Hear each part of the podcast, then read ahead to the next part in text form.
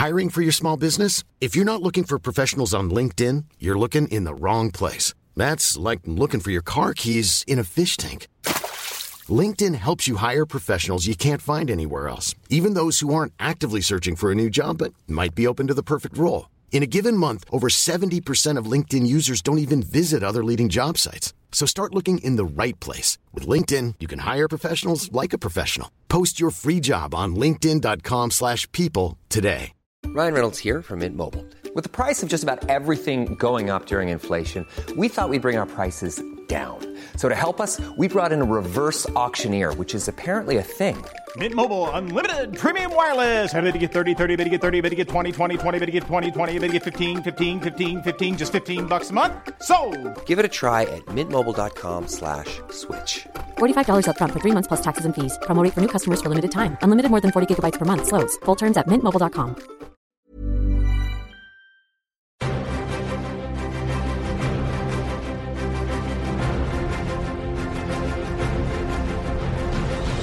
Hello and welcome to Cinematic Universe, a podcast that's all about comic book movies, which you can find at cinematicmultiverse.com.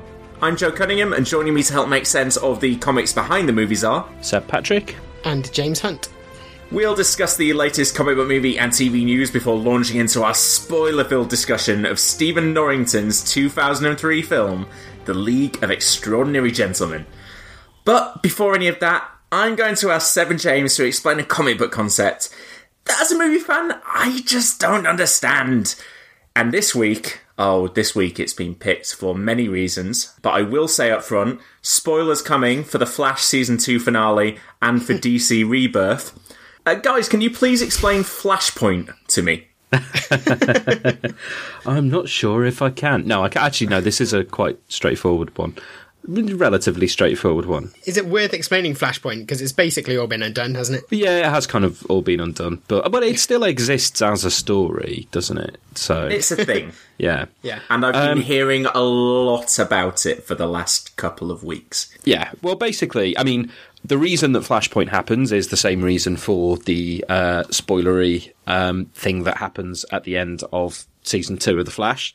Which, um, yeah, I guess people have to skip on if they haven't watched it yet. But I think anyone who's that invested in The Flash probably will have done by now, especially if they the kind of person who listens to this podcast. So, um, and if you're not watching The Flash, at the end of season two of The Flash, um, after Barry's father has been killed, um, he goes a bit nuts and flips out and goes back in time and does the thing that he stopped himself from doing at the end of season one, which is to stop his mother from being killed by the Reverse Flash.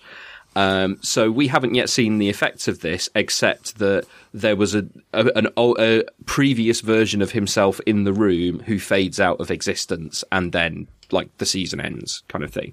So the implication, obviously, is that Barry has completely ballsed up the timeline by doing this.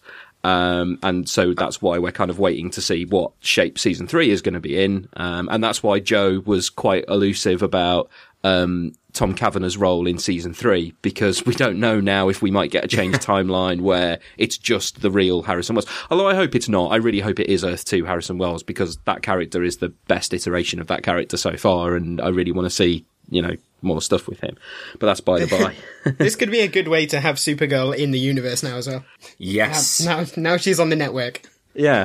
Yeah. Um, well, they've already promised a four series crossover. So Legends of Tomorrow, Arrow, Flash, and Supergirl will have a four part crossover event at some point next season. Um, Well, it would that- Wonderful. That is crazy. it would be a really handy way if they identify anything that they want to change about those shows. And I'm particularly thinking Arrow here because I don't watch Arrow, but obviously Arrow's been going for a good few years, and I get the impression that there there's maybe stuff that they did a while ago in Arrow that might be at odds with where they want it to be now. Tell Um, you, there's a lot that they've done in the last season that is at odds with what the fans want it to be. the fans in protest at the season four finale, probably season four, I think so. Right. Um, at, they uh, changed the Arrow subreddit to a Daredevil subreddit because they wanted to talk about a show that had actually been good this Right. year. Um, Wow. Yeah, they are not a happy bunch. So they could use Flashpoint for essentially the same purpose that DC used Flashpoint for. The thing is, when DC did Flashpoint, they didn't tell everyone in advance that they were going to do it. And this is why so much to do with the New 52. uh, I mean, there's all kinds of reasons why the New 52 didn't work. But one of the reasons why it didn't really work was that we didn't really get much preparation for it. Um, what basically happened was DC announced that they were doing a crossover event called Flashpoint a few months before it happened, and then started to um, kind of drop hints and increasingly suggest that everything was coming to an end. And then just before Flashpoint dropped, they basically announced, yes, we're completely scrubbing continuity. Here are the last issues of uh, stories featuring these characters that you've been following for the last 25 years. Um, We're doing Flashpoint. And then when you come out of Flashpoint, we're going to have a totally different continuity. So the premise I kind Flashpoint. of respect that. I kind of like.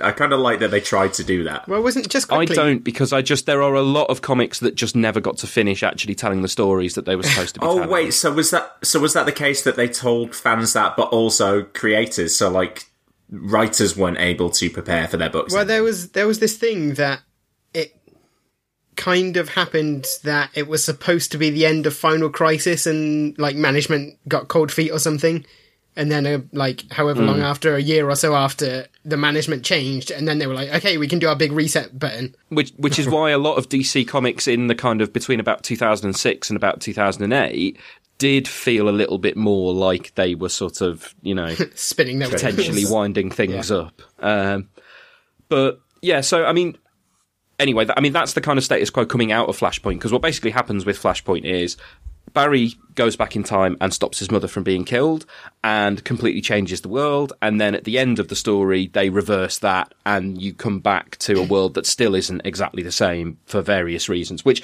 we now know from DC Rebirth is because of Dr. Manhattan, although at the time that certainly wasn't the case. because of Alan Moore. It's it all ties it's together. all Alan Moore's. f- Yeah, com- comics are grim and gritty because Alan Moore told everyone to go and do grim and gritty comics, and Geoff Johns really wanted to do light-hearted and upbeat comics, but um, he couldn't stop himself from ripping off characters' arms because Alan Moore told him to, and that's. I read happened. the I read the DC Rebirth um, issue and kind of like I was like I I quite like the idea of this as a meta narrative, but I also had like little Seb and James devils on my shoulders going, "This is wrong. This is wrong." They, they- Alan Moore, they, they couldn't have done something that would piss Alan Moore off more. This guy think- who has been disrespected by this company so many times, they've basically just bent him over and kicked him in the ass.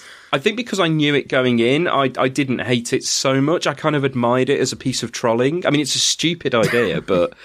Um, and actually, the rebirth issue, there was a lot that I quite liked about it. Some stuff that I didn't, but I, I kind of liked the thrust of it generally. And of the four rebirth issues that have come out so far, which are Superman, Batman, Green Arrow, and Green Lantern, three of them have been fairly decent. And Green Arrow rebirth is genuinely a fantastic issue. And I actually, if you like, if anyone's listening who watches Arrow but has never read a Green Arrow comic but is interested in, pick up Green Arrow Rebirth because this new run looks like it's going to be really good, and it looks like it's a version of Green Arrow that I really like from the kind of like like the Mike Grell stuff from the eighties, but younger and a bit less grizzled, but still that character rather than the character that he's been for the last five years or so. Then again, if you like Arrow, you probably do like that version of the character, so you might not like this version of the character. but anyway, As as Um, we've just explained, Arrow fans are feeling pretty conflicted right now about what they like. I wasn't planning on reading any DC Rebirth, but I found the single issue fascinating enough as just a big kind of reset button and like uh, it slightly tempted me to pick up more. And given that I'm also reading Vision at the moment the Marvel comic written by Tom King which is incredible it's the best thing I'm reading um, full stop at the moment. And Tom King is taking over Batman so that is the one that's tempting me Yeah, try try out the Batman Rebirth issues. It's co-written with Scott Snyder. It's kind of Yes. Scott Snyder handing it over, and it's um, yeah, it's it's pretty good. I'm I'm intrigued by that. Um, but yeah, so but I mean that's gotten us slightly off what Flashpoint is, but basically the alternate world of Flashpoint is basically uh, it's a well, it's funny because again it's DC going look here's a dark, grim and gritty world that could have been, and it's like well yeah, but your existing one is kind of dark and grim and gritty anyway. um, but the main changes are that well Barry Allen kind of wakes up in a world where nobody recognizes him because he doesn't exist for some reason. Um, and stuff like Superman's rocket was found by the government rather than the Kent family, so he's he's raised in isolation, um, away from the sun, and so is like a kind of scrawny, looks a bit like a goth, and is kept in an underground bunker. With Batman, Bruce Wayne was shot instead of Thomas Wayne. Thomas Wayne was the survivor of the mugging, so Thomas Wayne is Batman. Um, there's a few other differences, but I didn't, I didn't, I didn't touch a single one of the spin-off series. So what they did was because they'd kind of cancelled all the previous books, and before they launched New Fifty Two, for various characters, you got a couple of Flashpoint tie-in issues. Um, I didn't read any of those. I think I read most of the main series. I can't even remember if I read the whole thing. I was a bit, I just didn't really fancy the idea of it and didn't really like the look of it. Um, there's one great moment right at the very, very end, which is that um, Barry Allen manages in the new continuity to get a letter from Thomas Wayne to Bruce Wayne. Um, like, you know, Bruce Wayne in the new continuity. And that's quite a nice little moment right at the end. But otherwise, it just, it, it just, it's so meaningless now. It's just, you know, I guess you can kind of read it on its own merits as a story of an alternate timeline. And they did the, the animated movie of it, which was apparently quite good if you like that style of thing. But, um, yeah, it's just, it's already become a footnote. And it's just so weird that like the people who instigated this five years ago are the same people who now have rendered it a complete and total meaningless footnote in the history of DC. Yeah, a, a weird kind of what eight year experiment that Less didn't that. pay off. Five, five Less- years. Sep- September five years. 2011 was when the new books launched. So Oh, really? around about this time, five years ago, Flashpoint would have been going on. I think. I think it was over the summer. So the actual, the actual like kind of Flashpoint mini universe is that a kind of like DC's equivalent to what Marvel did with Battle World on with Secret Wars last year, in that little bit, or or Age of Apocalypse, or something like It's, that. yeah, it's more like the Age of Apocalypse in that it cancels a bunch of existing books, replaces them with miniseries, and then puts everything back together slightly differently at the end. Okay, so for the Flash, uh, I mean that that's what makes it interesting. Particularly is that the Flash doesn't just affect the Flash; it affects those three other shows. Um, now, I'm most in, invested in what happens on the Flash. Um, it, of of those four shows, Super Supergirl just after. I, I'm I'm just interested what's going to happen going forward because I think season two. Um, I mean, and we promise we, we will get to doing some special Flash episodes at some point because given how much Seb and I love that show, we probably should cover it a little bit deeper than this on the podcast at some point. But I just I, felt I kind of liked season two more than a lot of people seem to have done as well. So I thought there was a lot of good stuff in there. Surprising everyone, the Kevin Smith directed episode was fantastic. Um, and nice I, Jason Mewes cameo in that one. yes, um, and I li- I I kind of like most of what's at the core of that show. It just happened that the villain didn't work post reveal of who the villain was, and um, that took a little bit away, especially in the especially in the last couple. Like I loved half of what happened in the finale, which was all of the characters that I like doing things, but I just was bored by anything that involved Zoom. Um, But then finished the episode with that moment and went, "Holy shit! They can do whatever they like next season." Um, but would it would it, given that this is Flashpoint, which when I first watched the episode, I didn't I didn't make that connection because I wasn't reading DC comics then.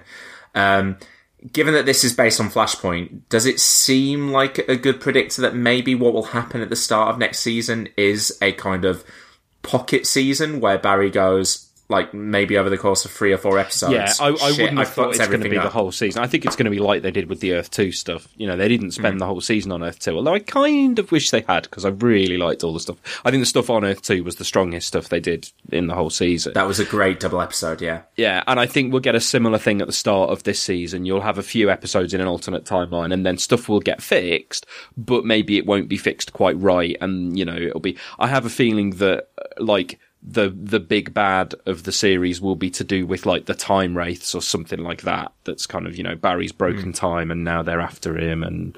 Um, I also think there's a decent bet that Zoom will have been turned in, given the way that they made him into a skeleton right at the end, that he will have turned into um, Black Flash, which is um, basically their their Grim Reaper.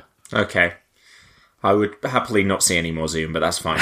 um, um, and um, the thing that I thought was, and this is just nerdy Flash stuff, that was important to pay attention to in that last scene was that when Barry does go into the room, obviously the first time that Barry travelled back inside into that room, there was a flash in front of him who waved him and told him no, and he and hmm. that's why he didn't save his mum the first time. And we've never seen that version of the Flash, so presumably Barry has to go back again to stop him saving his to stop himself saving his mother, kind of twi- Yeah. twice at the same time, which. I I don't know. I it's I, That I room is going to get more crowded than that episode of Red Dwarf where they accidentally stopped JFK getting assassinated. Oh, I, I just I love all of that nerdy. I love how how they just throw so much kind of like comic booky stuff at that show and just expect you to go with it. And because the because the emotions underpinning most of the stuff in the show work, you buy into all of that stuff. Well, this is uh, uh, yeah. So I think one of the things that works best about Flash is that the characters have been so well defined, and you've got to know and like the characters that they can play with alternate versions of the characters, and that's what I liked so much about season two was the stuff with Earth two and seeing all the alternate versions of the characters Yeah. that we know. Now they've given themselves another method by which they can do alternate. ver- It's like alternate versions of characters. It's kind of what what Flash's deal is now, and um, I, I like that. So if they do it as well as they did Earth two, um, then yeah, that that could be great. Yeah, I, and I'm just gonna work on printing up my hashtag Bring Back Patty t-shirts ahead of season three. Well, again, alternate timeline. She could be she could be Barry's girlfriend. It, like he could get back to a timeline where they are a couple already, or they're married even. You know. I hope so. I like maybe Iris doesn't exist. Maybe Iris doesn't exist. That would be great. No, I d- see. I like Iris. I just don't. I'm not. She was better in them. season two. Uh, not she's shipping on- them. That's key. Yeah. Okay, uh, well, from one Flash to another, because we will kick into our new segment now, and the Flash movie, um, which has nothing to do with the Flash TV show, and it will not be anything like it because you like that thing, and DC cannot make movies that you like. Um, but maybe they can because there are lots of shakeups at DC, and um, Seth Grahame-Smith, who was going to direct the film, he he had also written the script based on a treatment from the all powerful Lord Miller. He departed the film a few weeks ago and needed to be replaced, and so Warner Brothers have replaced him, and they've replaced him with Rick Famuyiwa, which I might have pronounced that completely wrong, and I apologize if I had. Uh, but he directed Dope recently, uh, which um, seemed to be received pretty well. And I wonder what you guys think about this and what you think about all the kind of the the shuffling that's going on behind the scenes at DC, people departing projects, Zack Snyder not having this kind of uh, Kevin Feige esque touch on all of the films. Apparently, he will no longer be visiting the sets of movies like The Flash and Aquaman and stuff like that. He will He's barred. but Geoff Johns will maybe be doing a little bit more of that. And we've, you know, Suicide Squad, apparently, the first cut of that movie has had some positive reaction from the fans it was shown to, and that it's had its tone slightly adjusted. We, we found out recently there's um, a Harley Quinn spin off movie in the works. What do you think about all of this? What, what uh, do you have any? Are you any more hopeful about the DC movies coming up? Or, and I mean, I assume none of us have seen any any of um, Rick Famuyiwa's movies, uh, so we probably can't talk about him in too much I detail. mean, I was- is this? Are you any more encouraged for the Flash? I was going to say I can see no problems giving a sort of superhero movie to an indie director. Well, surely, I mean, this is this now is the thing with superhero movies. You give them to inexperienced directors, and they get that experience, and then they can go off and do other things. Um, surely that's better than giving it to a guy who's directed nothing. Like Seth Grahame-Smith hadn't directed any movies, um, and was best known as the writer of Pride and Prejudice and Zombies. Surely, Yeah, I surely mean- that is that is the that is a more intelligent move for a studio that claimed it was going to be more filmmaker driven. Him him being off that certainly seems positive, but yeah, I I don't know what to make of uh, who they've replaced him with, and uh, it's hard to make any kind of judgment on. You know, we have not yet seen what a single one of these films is like that that isn't made by Zack Snyder. Uh, Yes. Suicide Squad will be interesting to see because that'll be the first time we do get one.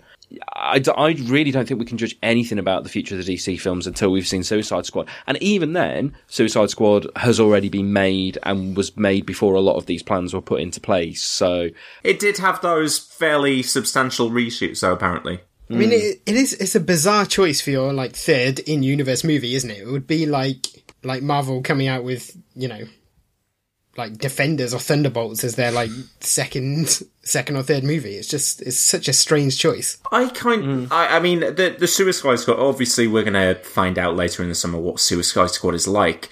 I was the most encouraging thing that, as far as I could see, that DC have at least intimated at in the past month or so, as this shuffling has gone on, is that this Harley Quinn solo movie might be happening, and whether that's a good idea or a bad idea, at least shows that Warner Brothers and DC are being responsive to something that has been received well and are willing to slightly change their big six year plans that they set in place to just make all these movies regardless of how they're reacted to. You know, Iron Man did an Iron Man movie and they did a Hulk movie. The Iron Man movie was really successful, so the next film they made was a sequel to Iron Man. The Hulk movie, less so, they shuffled him off into the background. And um, you know, they obviously realized on the set of Thor that Tom Hiddleston was doing some good stuff with Loki and decided to make him the villain of the Avengers. And not everything was set in place five, six years ahead of time. You know, they had an, they had a plan, but they were willing to respond to that and change like that. that's why when when DC announced their slate of like however many films it was, it was like eight Hmm. years of films or something ridiculous, and I was just looking at that going like Marvel didn't plan this from day one. They they Hmm. built it. It was it was hubris in the extreme, and it, I mean, it wasn't even so much hubris as it was looking at Marvel because Marvel had been in a position to announce that slate of films and going, "Oh, we want a bit of that," and but yeah. not learning the right lessons. It felt Yeah. like. Um, and I don't know, like, I just think that this may be the stuff that we're hearing in the past month or so following the release of Batman v Superman is, is more encouraging. Like, I don't know whether a solo Harley Quinn movie is a good idea, but at least it's them taking Oh, it is the a good idea, idea. that this is something. Oh well, probably financially it is. Who knows whether they'll be able to make a good solo movie out of Harley Quinn? But they were also talking about it being like a kind of um, a team up, almost kind of like a Birds of Prey style. Um, DC. I would be very very happy if it was a. Harley If they do Quinn Harley and Power Ivy. Girl or Harley and Ivy. Yeah, yeah. I, I mean, uh, that, and it sounds more Harley exciting works to me as a than team an character Aquaman better than she does as a solo character because she's Oh, she's a foil yeah. for people. I finally read Mad Love recently and uh, really, really enjoyed that. So I've been Hmm. watching watching some more Batman animated series. Haven't got to Harley in it yet though. But uh, oh, I tell you what, I read it aloud as well. I did Harley's voice and everything. that's bonus So podcast coming later, right? Yeah, I'll just I will I, I will read aloud Mad Love when we reach ten thousand dollars a month on Patreon. okay, um, well, so we'll move on from DC. We'll move over to Marvel, and there have been some rumors about Captain Marvel. Now, nothing's been confirmed yet. Um, I mentioned this on the minisode earlier in the week that Brie Larson is, according to the trades, in talks to join the movie in the role of Carol Danvers, and um, that's interesting because we are still at least we're still about three years away from a Captain Marvel movie. So I mean, this is a character that has been rumored for years to have already been cast. There were rumors that um, Joss Whedon might have been uh, wanting to include her in Avengers: Age of Ultron, and um, that Emily Blunt had potentially been cast. Um, uh, Ruth Wilson was talked about at one point. Rebecca Ferguson was the favourite earlier this year. Um, James, what do you think about Brie Larson in this role? Is that does that get you excited? Does she seem right for Captain Marvel? Yeah, it's kind of hard to say whether she seems right because Captain Marvel is one of those characters who's been through so many iterations. Like, it would be hard, aside from Katee Sackhoff, who like instantly feels like she's got the attitude and the and the looks for it. You can, I can imagine Brie Larson playing a version of Carol. Hmm. Like whether it's the version of Carol, like you know, it's hard to say, but. You know, I'd, I'd have probably said that about some other Marvel characters in the past. So, I mean, I'm I'm excited because I like her as an actress, and Yes. also for the reassembling of the Scott Pilgrim cast within the Marvel Universe. Yeah. um, you were saying about Carol having gone through a lot in the comics. When did she actually become Captain Marvel? She was Miss Marvel for a long time, wasn't she? Yeah, that was quite recent. Uh, I can't remember the exact point where it happened. It was probably it was within the last five years, probably maybe three or four years ago. So would it would it make sense, do you think, from an adaptation point of view, to kind of take that moment of her becoming Captain Marvel and kind of ignoring a lot of the baggage that comes before and just kind of having her mostly defined by by this stuff, the the recent Captain Marvel stuff? Yeah, like her. I would say her, like the the kind of separation point is that she stopped being a sort of C-lister and they tried to reposition her as like a career superhero, I guess.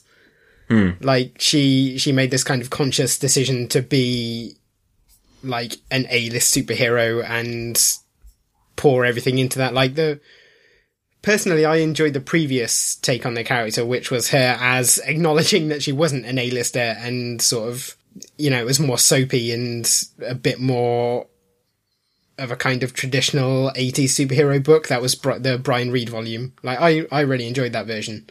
But Right. the the most recent version, which was relaunched by Kelly Sue DeConnick, has definitely definitely feels like they went through and said, okay, we're giving the character a makeover on the basis that we want the movie version to be like this. So I'm I'm sure that's how they'll play it. Yeah. Yeah. And one thing I'm surprised that you haven't said, James, because this is something that you tend to say is she seems very young. Right? or are you just avoiding that just in case that she's actually 45 and you thought she was I- 26 I, can't tell. I can't tell anymore. Uh, I know she was. She's she's younger than me, James, and we all know how young I am. she's like um, uh, she's like a month and a half younger than me. Um, she's she's 26 years old. Um, is is Captain Marvel? Does she seem? So when I've read her, um, I, and I've read a tiny little bit of Carol Danvers. She seems like maybe she reads as maybe mid thirties. Well, this like she seems older, definitely, but and I imagine that's because she's got an army career behind her. Like I don't, I don't know how high a rank captain is, but I'm assuming it's you know fairly substantial. It doesn't seem like something you walk into. But like you know, she was a test pilot, so you don't become a test pilot overnight. Like uh, you know, I don't, I don't know. Um, Is it is it something that's does it feel like something that's crucial to the character, or do you think that they could do stuff with a younger Captain Marvel? Because obviously you've got to compare her to all of the other stars of this Marvel Cinematic Universe, and so obviously when you're looking at people like Chris Evans and Robert Downey Jr. and Paul Rudd and Jeremy Renner, um, and even um, Scarlett Johansson, they're all they're all at, at least a little bit older, if not substantially older than her. from a pure purely practical perspective, you want younger characters in the in the universe because you don't want to go in high and then everyone sort of ages out of the role. Hmm. Like whether it's necessarily true to the character for her to be young, you know, I don't. Again, I don't know, but I think Captain Marvel's kind of so loosely defined anyway. You can you can get away with doing plenty of versions of her. Yeah, I'm just looking because I mean, like Chadwick Boseman, I've just looked. He is 39. Scarlett Johansson's 31 now, so I guess she was probably a, she was probably a similar age when she was making Iron Man 2. Yeah, One of one of the things that I think is interesting here, though, and so I I did a quick bit of googling to see when Benedict Cumberbatch was announced as Doctor Strange. He was announced as Doctor Strange in December 2014, which was just short of two years before the release of that movie. If Brie Larson is being cast now, um, so we're in June 2016. You would imagine she's probably been prepped for a 2018 movie, which you look at 2018, you've got Black Panther, Avengers Infinity War Part 1, and Ant-Man at the Wasp. Um, Captain Marvel then comes in 2019. She's showing up in Avengers Infinity War Part 1, right? That's, that's what this casting right now is. yeah. Would that I make- imagine? Yeah. She's not going to show up any earlier than that in Black Panther or, uh, unless it's kind of like post-credits kind of cameo. It's possible it will be a post credits thing. I mean, Captain Marvel as a character is tied to the Kree in her origin, so it would make sense for her to be in Infinity War, which you imagine is going to be spending some time in space. Yeah, but if they are, if it is going to be like a cameo, you're probably talking about Guardians of the Galaxy, Thor Ragnarok. They're the kind of movies that would make more sense for her to Yeah. show up in, Based on what or, James or be Gunn, hinted at in. based on what James Gunn said, I don't expect to see her in Guardians of the Galaxy 2. Thor Ragnarok. No, I don't either. Yeah, I'd be more likely to put money on that one. Yeah, that's exciting. Okay, well, so um, I mean, fingers crossed that it is Brie Larson because um, you know I think she's a really, really fantastic actor. I mean, anyone who saw Room can attest to that. But also that she has done quite a lot of mainstream fare as well. Um, you know, obviously was amazing in Scott Pilgrim. Um, so, uh, it, it, she, she feels like someone who could probably be very good in this film. I'm just thinking as well, Short Term 12 is probably another film that you should watch if you want to see, uh, Brie Larson being amazing. Um, but yeah, so fingers crossed that it actually happens because, um, it's about damn time we saw Captain Marvel. She's been pushed back and pushed back enough. Let's, let's get Carol Danvers on the big screen. I don't know, and there, there might be another Spider-Man film to make before then. there is. That's entirely the reason she's been pushed back. that brings us to the end of our news segment. So we will press on now for a discussion that I think everyone involved with this podcast has been looking forward to since the day we started the show. We're going to listen to a quick trailer and then we'll be back discussing the League of Extraordinary Gentlemen.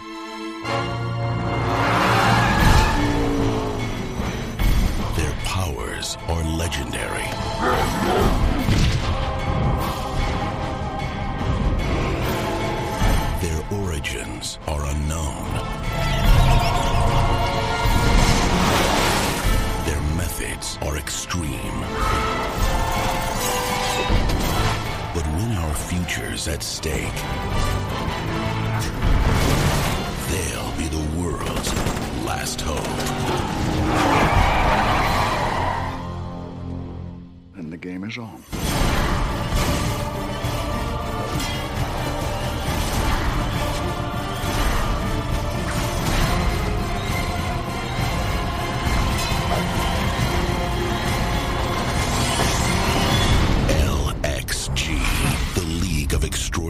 Gentlemen. Okay, so that was the trailer for the League of Extraordinary Gentlemen. Guys, I'm really looking forward to this. Um, what I think I will start by doing is describing in a nutshell what happens in the movie, because I think once we get to uh, once we get to comparing it to the comic book, we we might find out that they are very very different beasts. So Whatever gave you that idea? so the movie um, is a, basically high concept is a bunch of Victorian literary characters all exist in the same real world, and they are recruited um, by a guy who is called M. Uh, maybe a Bond reference, maybe not, because he's actually five different characters, and. um, we we uh, we we see this team brought together, and they are brought together ostensibly to stop uh, an entity who is trying to orchestrate a world war in 1899. And the team get together, but then they are double crossed, and they have to then stop the people who are really behind this, who are kind of the people we thought it was all along, but kind of aren't. And that's the movie.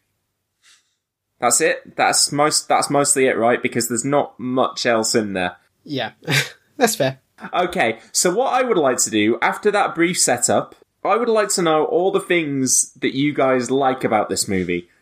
I'll try and join in as well. If we just say as many nice things as we can think about the League of Extraordinary Gentlemen, and and then we will pile in. I'll start us off. I quite like Sean Connery being Sean Connery. No, no, not there for it. Wasn't that keen. Okay. The production design, if you happen to like steampunk, is great. I personally don't really like steampunk. Can I just make a quick uh, observation here? I looked on the Wikipedia page uh, yesterday, and it's not a steampunk film; it's a diesel punk film. Sorry, it's a. Oh, well, isn't it? Uh, doesn't Wikipedia say it's a steampunk hyphen diesel punk? Action yes, that is film? true. If, I didn't even know pedantic, diesel punk was a thing, no, I didn't either. but I don't really understand how diesel punk. I think Can it's like a thing. it's steampunk, but with petrol. But the thing is, but you you can't be diesel. Diesel punk surely would be bringing technology of the present day or, or futuristic technology to the era from which diesel originates. So you'd have to be doing diesel punk from kind of interwar up to 50s and 60s. This is set in the Victorian era, so it can't be diesel punk because they don't have diesel.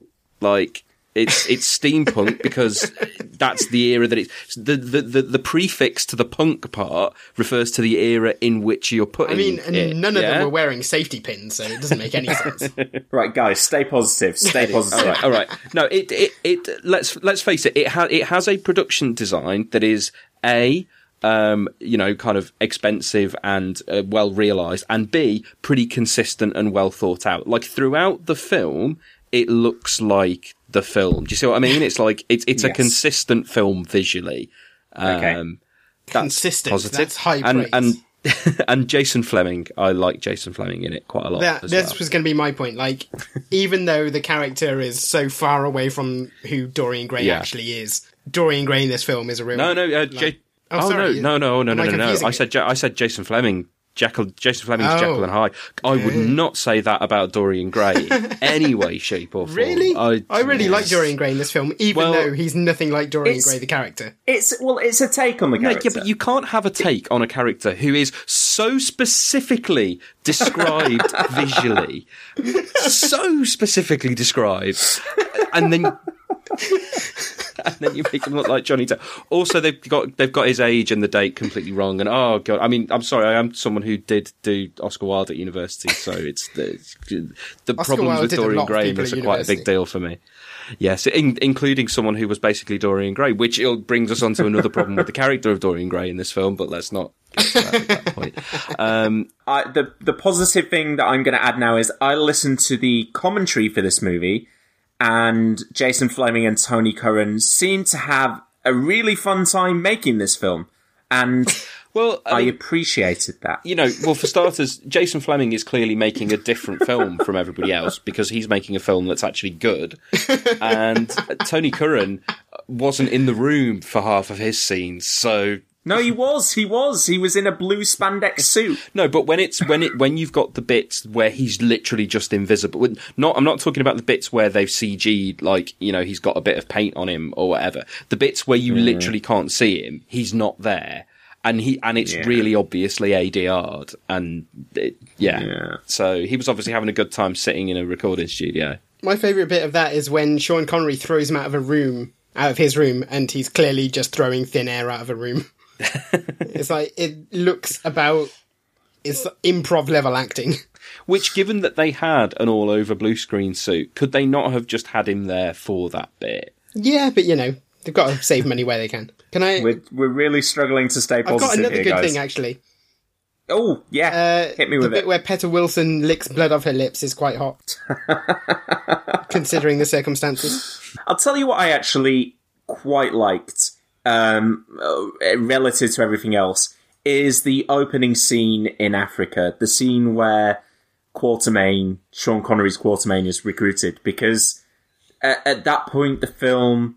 Uh, so that well, the, well, you've got the kind of the main opening sequence of the, the prologue of the the two things going down in Britain and Germany. Um, that's not great, but the the, the Quatermain recruitment scene is I, I thought vaguely fun, and at least like at that point the film seemed consistent in what it was going to, what trying to do because it was just one scene basically. At- at the but I quite I quite liked it. I thought the film never really reached those dizzy heights again of Sean Connery talking to a bloke in a room. At the same time, I mean, this this is going to be the first but not the last point that that we do compare it to the comic because hey, that's what we're here for. Um, if you are a fan of the comic, immediately that scene lays out just how different a version this is going to be. Now, different isn't necessarily bad. I know that, but I don't think Quatermain is anywhere near as interesting if it's just. oh, he's exactly the man that he always was. He's just retired and reluctant. And, and knowing from the behind the scenes stuff that originally they would have scripted it as it is in the comic where he had been completely destroyed by being addicted to opium. Um, and that Sean Connery said, no, I don't want to do that. That's, that immediately is, for me, is a mark against the film because it's, well, you've kind of taken the one thing that's interesting about this interpretation of this character and ditched it. And so you've just basically made him Sean Connery with a gun, which, if that's what you want, is fine. He doesn't really do anything wrong, I suppose, but it's just, I mean, God, that character. I mean, Joe, I'm going to put the classic question to you. Name two characteristics of Alan Quatermain in this film. Uh, Beardy and Bondy. I was gonna, I was gonna say like shooting and glasses. yes. That's, I mean, that's that's a nice little capper at the end of that scene. I, um, uh, you guys, I'm going to let you off the leash to don't feel like you have to apologize in any way for like, you know, this is different, so it's bad. You can just say this is different because it's bad, and so it's bad because I haven't read League of Extraordinary Gentlemen. Um, all the little I know about it comes from a Wikipedia article, and this film is bad. This film is real, real bad, and it's it's not just bad. It's boring. It's so boring. Well- nothing happens. Nothing makes sense. The characters don't get a chance to be like uh, these are all iconic characters from literature. None of them are allowed to be iconic in this movie. and Seb, you you tweeted out earlier, and this is becoming a little bit of a thing for me on this podcast um, that I hate films that aren't about anything. And, and and on this one, I am with you because it really is not about. It has nothing to say. Given the premise, given when it's set, and given the characters that it's pulled together, it could be about so much, and it is about literally nothing. Nothing. Right, but here's the thing. So last week, James raised this for me in regards to X Men Apocalypse, and he was right. I was going to get annoyed about that film because it was about nothing. And this film is about nothing. And that's frustrating. It, it's, it's frustrating when movies aren't about anything. But I've watched loads of movies that don't have really that many deep themes or that many, you know, kind of like a, a, central message or something that they're trying to say through the film and really liked them. And it is possible for me to really like films that are about nothing. I love loads of TV shows that are about nothing. Seinfeld, I watched all of the seasons of it. It's fantastic. um, but my my issue with the films that are about nothing is that what's on the surface has to be entertaining. And so, like, the number of Jason Statham movies that I've watched and, like, just gone, oh, this is this is so much fun because I'm enjoying what is going on on the surface because the surface is silly and frothy and enjoyable. The, the problem with a movie like this is it, it's fine if it doesn't want to be about anything as a big summer blockbuster, but then it has to entertain me. It has to it has to distract me from the fact that it's about nothing. And that this is a movie that is not on its surface anywhere approaching entertaining. Well, similarly, I mean, So we, you know, generally, I because I, know that there are people who will make the argument that um, a, a, an adaptation shouldn't necessarily be judged on, um, you know, whether it changes things or not. And but you know, the purpose of this podcast is for us to compare the movies to the source material that they're based on. It is kind of what we're all about, for for good or bad. I do kind of think with this film. I mean, firstly, what brought me to that was was that you said, you know, um, similarly, if a film does change things significantly, then it's got to be good and entertaining in order to get away with that. And again, this doesn't. But I actually kind of think with this film, it's so different from the source material that while I think we should have a bit of a chat to start with and, and fill in, fill you in on some of the background of the comic and talk about the comic as it relates to the production and all of that. I kind of feel that when we've done that, we can sort of draw a line under that to go on to discuss the rest of the film because there is no point going through this film and just judging it on a level of how does it relate to the comic because there is a very simple answer to that and the answer is none at all. Um, it's not a bad film because it's not like the comic. It's because it could be completely different from the comic and and be good. It's a bad film because it's a bad film, and like I I can see in this film the germ of a film that takes the basic premise of League of Extraordinary Gentlemen, the comic, and ditches everything in terms of theme and character that that, that comic had because that is not it's not a cinematic comic at all it's not a comic that you could see being adapted into a film but the idea of here's a bunch of famous victorian literary characters let's put them together and send them on an adventure is a great concept for a movie and you could do Yeah, this this is the original Justice League or Avengers. and you could do a superficial, entertaining adventure movie that doesn't have any of the literary um, pretensions of the comic. And it could be fantastic. It really could. So this film isn't bad because it's a movified version of the comic. It's bad because it doesn't do it very well. you know. I mean, I feel like your your earlier qualm about Dorian Gray maybe Well, says okay. a lot about that. So, as far as I know, That's we just a personal have so the, the main characters on this team Mm-hmm. on the film are Alan Quatermain, who is in the comic, Yep. Captain Nemo, who is Mina Harker, who is Rodney Skinner, Yep. who is the who is an Invisible Man. Yeah. He's not the Invisible Man because of lawsuits. Because as a as a, as a Um, literary character, uh, Griffin, the Invisible Man, is public domain, but the movie rights are held by Universal, so they couldn't Yeah. use that character. So yeah, Yeah, isn't it also the case that they couldn't have him wearing bandages or something because of the movie? Um, apparently, that was also the case for Fu Manchu, who is a villain in the comics, but they couldn't use here Yeah. because he is public domain in print, but not on film. Yeah. He's he's not actually public domain, is he? Uh, Not not at all. Because I know Marvel can't use him for. Okay, because Marvel can't use him Kung for um, yeah. Shang Chi. Yeah, Yeah. um, yeah, and well, it's notable that in the comic he's not named as Fu Manchu in the same Yeah. way Right, as in. Black Dossier, James Bond is not named as James Bond. Um, Okay, so then, but then, so for the rest of the team, Jekyll and Hyde, they're in the comic. Yeah. I mean, in in, Yeah. in a fairly well, I, in some ways the film gets them right, but i- in other ways the Hyde is quite different. Right. Um, But then Dorian Gray is a film invention Yeah. here, as is Tom Sawyer. Ooh, Tom Sawyer. Is there anyone else? N- Oh, um, f- the Phantom is not from the comic. Um, M M being Moriarty does come from the comic, although as you can probably imagine, it's it's done a little bit better in the comic. The the way that it's done in the comic is that they get recruited by um, Campion Bond, who again, you know, is absent from the film because he's it's essentially implied that he's an ancestor of James Bond. Um, they get recruited by him for a mysterious M who they don't meet. And throughout it, Mina, who is kind of the leader in the comic, is under the assumption that M is Mycroft Holmes. And she keeps going, Oh, we're working for Mycroft Holmes, aren't we? Uh, and then it turns out to be Moriarty. Um, and, but the idea okay. is that Mor- it's rather than being a world war, Moriarty is trying to start a gang war, um, between his criminal empire in the West End and the Chinese gangs in the East End.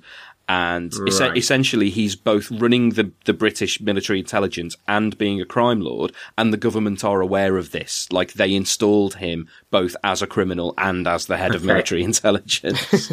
and then when he gets, not to spoil it too much, but when he gets defeated, um, Mycroft Holmes does then become M. okay, well that's that's that's interesting. It's also interesting that Mina Harker is the leader. Yeah. in well, the she's comics. she's also not a vampire in the comics. Um, Yeah, the, the I mean, comics it's kind she of more it's kind of a big point, isn't it? That everyone thinks she's a vampire, and it turns out she's not. yeah. And I kind of get the impression when they had the treatment, they were like, "Well, yeah, we're just not going to do that because otherwise she's just a woman." have knowledge of some of the books that these are better. So I've read Dorian Gray, for instance. Um, I I know most of the story of Dracula. I don't think I've ever read it the whole way through, but I do seem to have a decent grasp on it. Um, but Mina Harker gets bitten, and but then by the end she's cured, right? In in Dracula. Yeah. So it doesn't. So this version that the film presents doesn't stick to it. I mean, Dorian Gray is. I mean, Dorian Gray is not a hero, but he is not the character that he is depicted as here. I mean, I don't, I don't Um, mind the basic premise of putting Dorian Gray in this film in the way that they do it. As in, if you're doing a, a team of characters from Victorian literature who have superpowers, then having Dorian Gray as your immortal one is great. That's a really good idea. Makes sense. I also don't mind him turning out to be the the one who's the traitor because Dorian Gray is an asshole. It's like both both of those things are fine. Things that don't Yeah. work for me are firstly, well, I mean, all the stuff with how he's actually immortal and the portrait and stuff is a bit ridiculous. It's the it is a it's a really Getting shot with bullets. yeah, and- it's a really pernickety thing to, to, to pick up on, but the look of him, it's just the fact that, you know, of of all characters in literature, Dorian Gray is one who is is so specifically described in the book that to have him look completely different is just weird. And um, there's the whole thing where Quatermain talks about because they, they, it's it's how they get across that Dorian is immortal, and Quatermain talks about being a young man and Dorian lecturing at university. But for that to be the case, Dorian would have to be have to have been around about sixty years or so prior to the publication of the picture of Dorian Gray. So it's just they, you know, all of the other characters, you know, the idea of Tom Sawyer being the age that he is is based on the fact that Tom Sawyer was, you know, some years previously. But with Dorian Gray, it's just oh, let's just pretend. I mean, can I like make Picture Dorian Gray was that, published actually? really late in the in in the century. Because I I had uh, I have a memory. I should have looked this up. I have a memory that Tom Sawyer is in the right era. There are there were there were sequels to the book which were less well known Yeah. that they basically used as a Okay, basis to okay. explain. But the first, why. yeah, the the first book is 1876, so this film is basically 20 years on from that. So so that Tom Tom Sawyer works, Tom Sawyer fits. But Picture of Dorian Gray, I'll get the, the precise date. I mean, it does, I suppose it doesn't matter too much because all they say you could say, you know, the book is based on a character from so and so years previously. But Dorian Gray was published in 1890 and is supposed to be contemporary of that time. It's not supposed to be 1840 or something. I don't think it needs to matter that much because we're talking about if you are simply taking the high concept of League of Extraordinary Gentlemen, which is Victorian era literary heroes, are all these. I mean, it doesn't have to be the real world necessarily. Um, you could make it just be like a Marvel Cinematic Universe style thing. That this is the Victorian literature cinematic universe. They all exist. They all interact. It doesn't have to fully line up with all the But dates think- of the books or whatever. But what it does need to do is at least stay true to Mm. those characters because otherwise, why bother using those characters? Like, what? Otherwise, it is just Victorian heroes by name, and then we'll do whatever we want with them. Otherwise, I, ju- I just think if the you- concept is models. if you are going to start just taking it as oh if they're from the 1800s they're fair game and it doesn't matter where we put them. You're already moving away from the premise which is because the premise is carefully constructed around a particular point in time where all of these characters have existed and are at different ages and different stages in their lives. So Quatermain's adventures were years and years and years ago and Mina Harker read Yeah. about them as a child and, and that becomes a significant point. And it's after Sherlock Holmes had been killed off in the Holmes stories so that's a plot point. And it's like it's part of what's so clever about the comic and and I mean we'll we'll talk about the comic and there are loads of ways in which it's great and also ways in which I'm not sure it's dated brilliantly and it has problematic elements but it is generally a pretty great comic and one of the things that's really clever about it is that it places itself at this particular point in time where these stories can happen with all of these characters at the point that they're supposed to and and volume mm. 2 very particularly is based around a famous Victorian era story happening to the League Yeah. of Extraordinary Gentlemen. So I do know what that Yeah. is because was so um, apparently that is that is what they wanted the sequel to be, which sounds crazy to me. That they so basically in the sequel they get dragged into the events of War of the Worlds, Yeah. right? Yeah. Yeah, and it's Which- so good. Which, given how much this departs, so apparently, I mean, we will get to the troubled production of this movie, but basically, for various reasons, they were not able to film the the kind of coda on the end of the film that they wanted to, and ended up doing the witch doctor stuff with Alan Quatermain instead. it's the it's the end which of Batman v which Superman. Is a thing. Uh, yes, it is. Um, uh, but what they originally wanted to do was have Campion Bond turn up, which they were gonna, they were able to get around rights wise Okay. by just never referring to the fact that he was related, Hmm. but having a basically suave British spy guy called Campion Bond. Campion's not Um, suave. and he though. would have He's a- a turned- big fat idiot. well, anyway, so the the idea being the idea being that Campion Bond would turn up at the end and say, "We need you to come to London because aliens." Um, So I mean, um, but that that didn't happen because of all the production stuff. But it seems insane that that they were going to do a direct adaptation of the sequel, given how lit- how how little this bears any relation to the original. I mean, comic. I do, I do kind of get the impression that they were trying to adapt bits of the comic, like having Moriarty in there as the villain.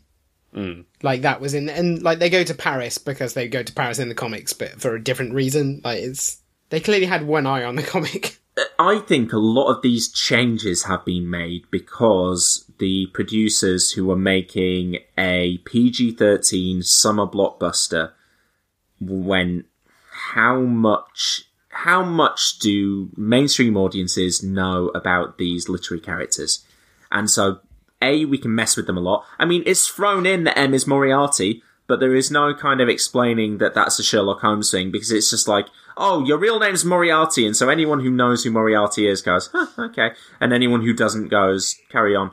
And I feel like that that maybe underpinned a lot of this that they just they didn't know how much people cared about I Victorian love how heroes. they don't to ever which my bother to explain is, how he's Moriarty. By the way, you get that line where he says, uh, "Moriarty been the same died, and I was reborn," and they don't explain how he's a young man and, and still alive. no, but I mean that it feels like they they don't really care about that.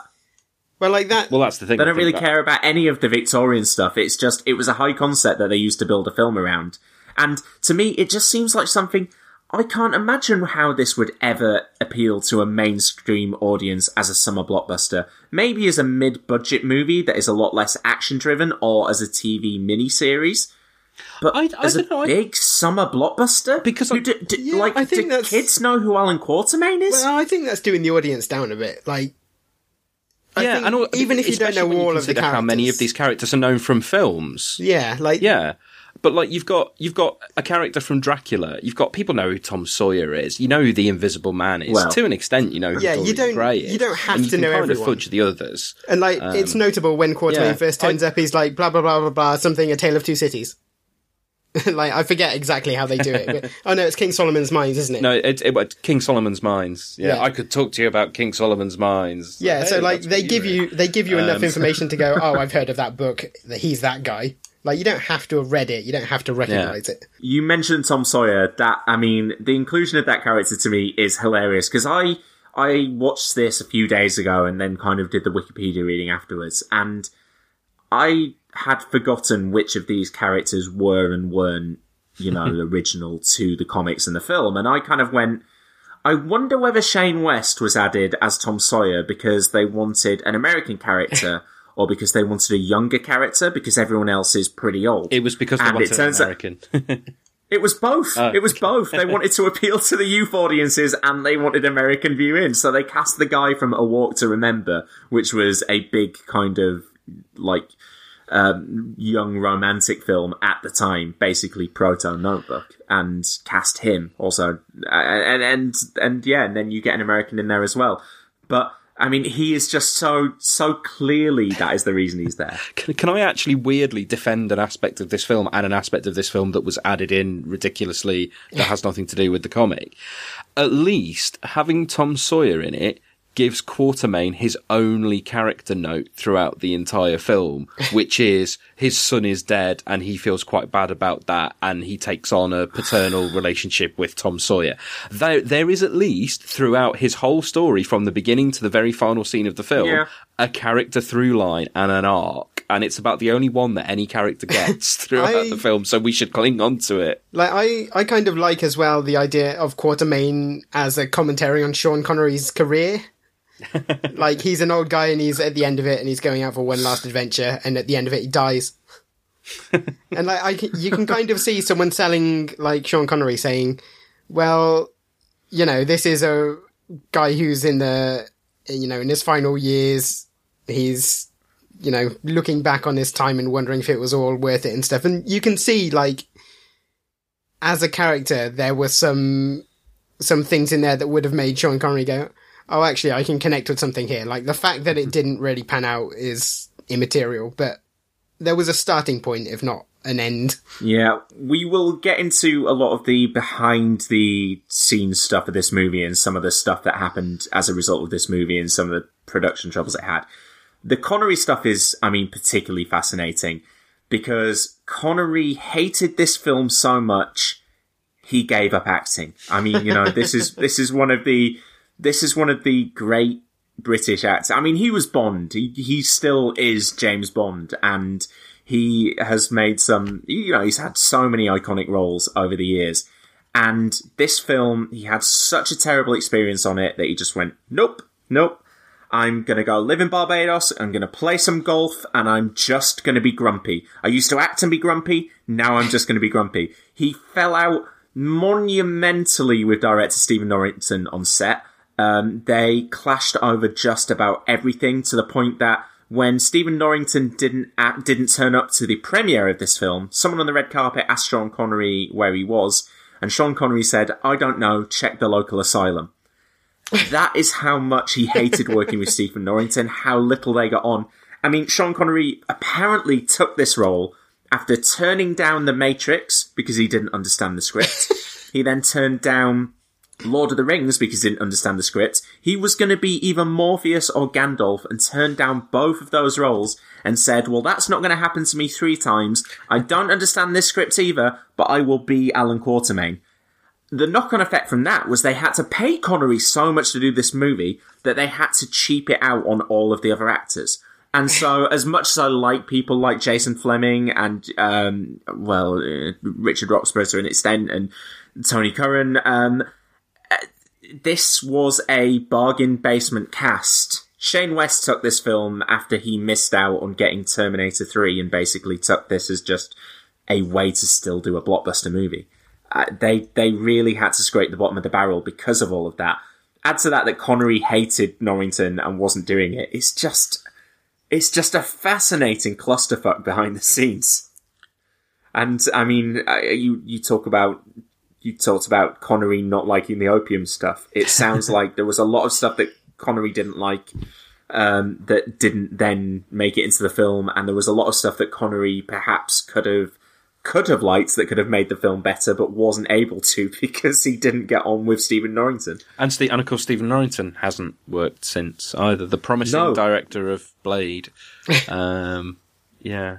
Although I know I didn't really like Blade, but he was certainly seen as a promising director. And um, it's interesting because you look and he has been linked with films and announced with films, but he literally Yeah. has not released a film since then either. He almost did The Crow, which is still bouncing around. That remake is still bouncing around, kind of development. In fact, it, it seems like the only person whose um, like film career wasn't like damaged by this film was Alan Moore. Because the funny thing about this film is this film isn't the film that saw Alan Moore swear off movies. Like he, it, it, I mean, something happened in relation to this film that really pissed him off, but it wasn't so much the. Um, Oh no, it was no. Hang on, ignore Oh, that. no, I got no, that the wrong way a- around because I was thinking of V for Vendetta. There no, a- v, v for Vendetta. His his annoyance over that was what made him sever ties completely with DC. But with the the lawsuit with this was what made him say, "I'm not going to sell the rights to any of my stuff okay, anymore." yeah, yeah. Yeah, you should you should explain the lawsuit that Alan Moore was involved. Well, Yeah. that that the film was involved in. Yeah. Alan Moore probably the crucial aspect is that he wasn't involved in it. Well, yeah, I mean, you know, you've you've got aside from all of the problems with the people who actually made the film, you've also got the issue with um, Alan Moore and the the various disputes that he's had. Some of which as a result of this film. Because the, the funny thing about this film is that, like, I, I was looking at this and I thought, well, hang on, how did this even get made as a film in the first place? Because Alan Moore has the rights to League of Extraordinary Gentlemen. Here's a cool fact a crocodile can't stick out its tongue. Another cool fact you can get short term health insurance for a month or just under a year in some states. United Healthcare short term insurance plans are designed for people who are between jobs, coming off their parents' plan, or turning a side hustle into a full time gig. Underwritten by Golden Rule Insurance Company, they offer flexible, budget friendly coverage with access to a nationwide network of doctors and hospitals. Get more cool facts about United Healthcare short term plans at uh1.com. Ready to pop the question? The jewelers at BlueNile.com have got sparkle down to a science with beautiful lab grown diamonds worthy of your most brilliant moments. Their lab grown diamonds are independently graded and guaranteed identical to natural diamonds, and they're ready to ship to your door. Go to Bluenile.com and use promo code LISTEN to get $50 off your purchase of $500 or more. That's code LISTEN at Bluenile.com for $50 off. Bluenile.com code LISTEN. There's never been a faster or easier way to start your weight loss journey than with PlushCare. PlushCare accepts most insurance plans and gives you online access to board-certified physicians who can prescribe FDA-approved weight loss medications like Wegovy and Zepbound for those who qualify. Take charge of your health and speak with a board-certified physician about a weight loss plan that's right for you. Get started today at plushcare.com slash weight loss. That's plushcare.com slash weight loss. plushcare.com slash weight loss. It's this isn't V for Vendetta or Watchmen where DC own it, even though it was originally published by DC, and I'll explain the mechanics of that in a, in a minute. But um, Alan Moore willingly sold the rights to this comic to Fox, um, actually before the first issue had come out. Um, in the yeah. same way as he willingly sold the rights to From Hell, because Alan Moore used to have the attitude with the movies of they can go away and make these movies if they want to. I will happily take the money. And uh, according to Don Murphy, the producer, Alan Moore got a million dollars for the option on this. So, um, you know, he'll take the money. Um, they can make the films. Yeah. uh, they can make the films because his comics will still exist and his comics won't be damaged by them. Um, even though From Hell wasn't a very good movie, didn't really change his opinion.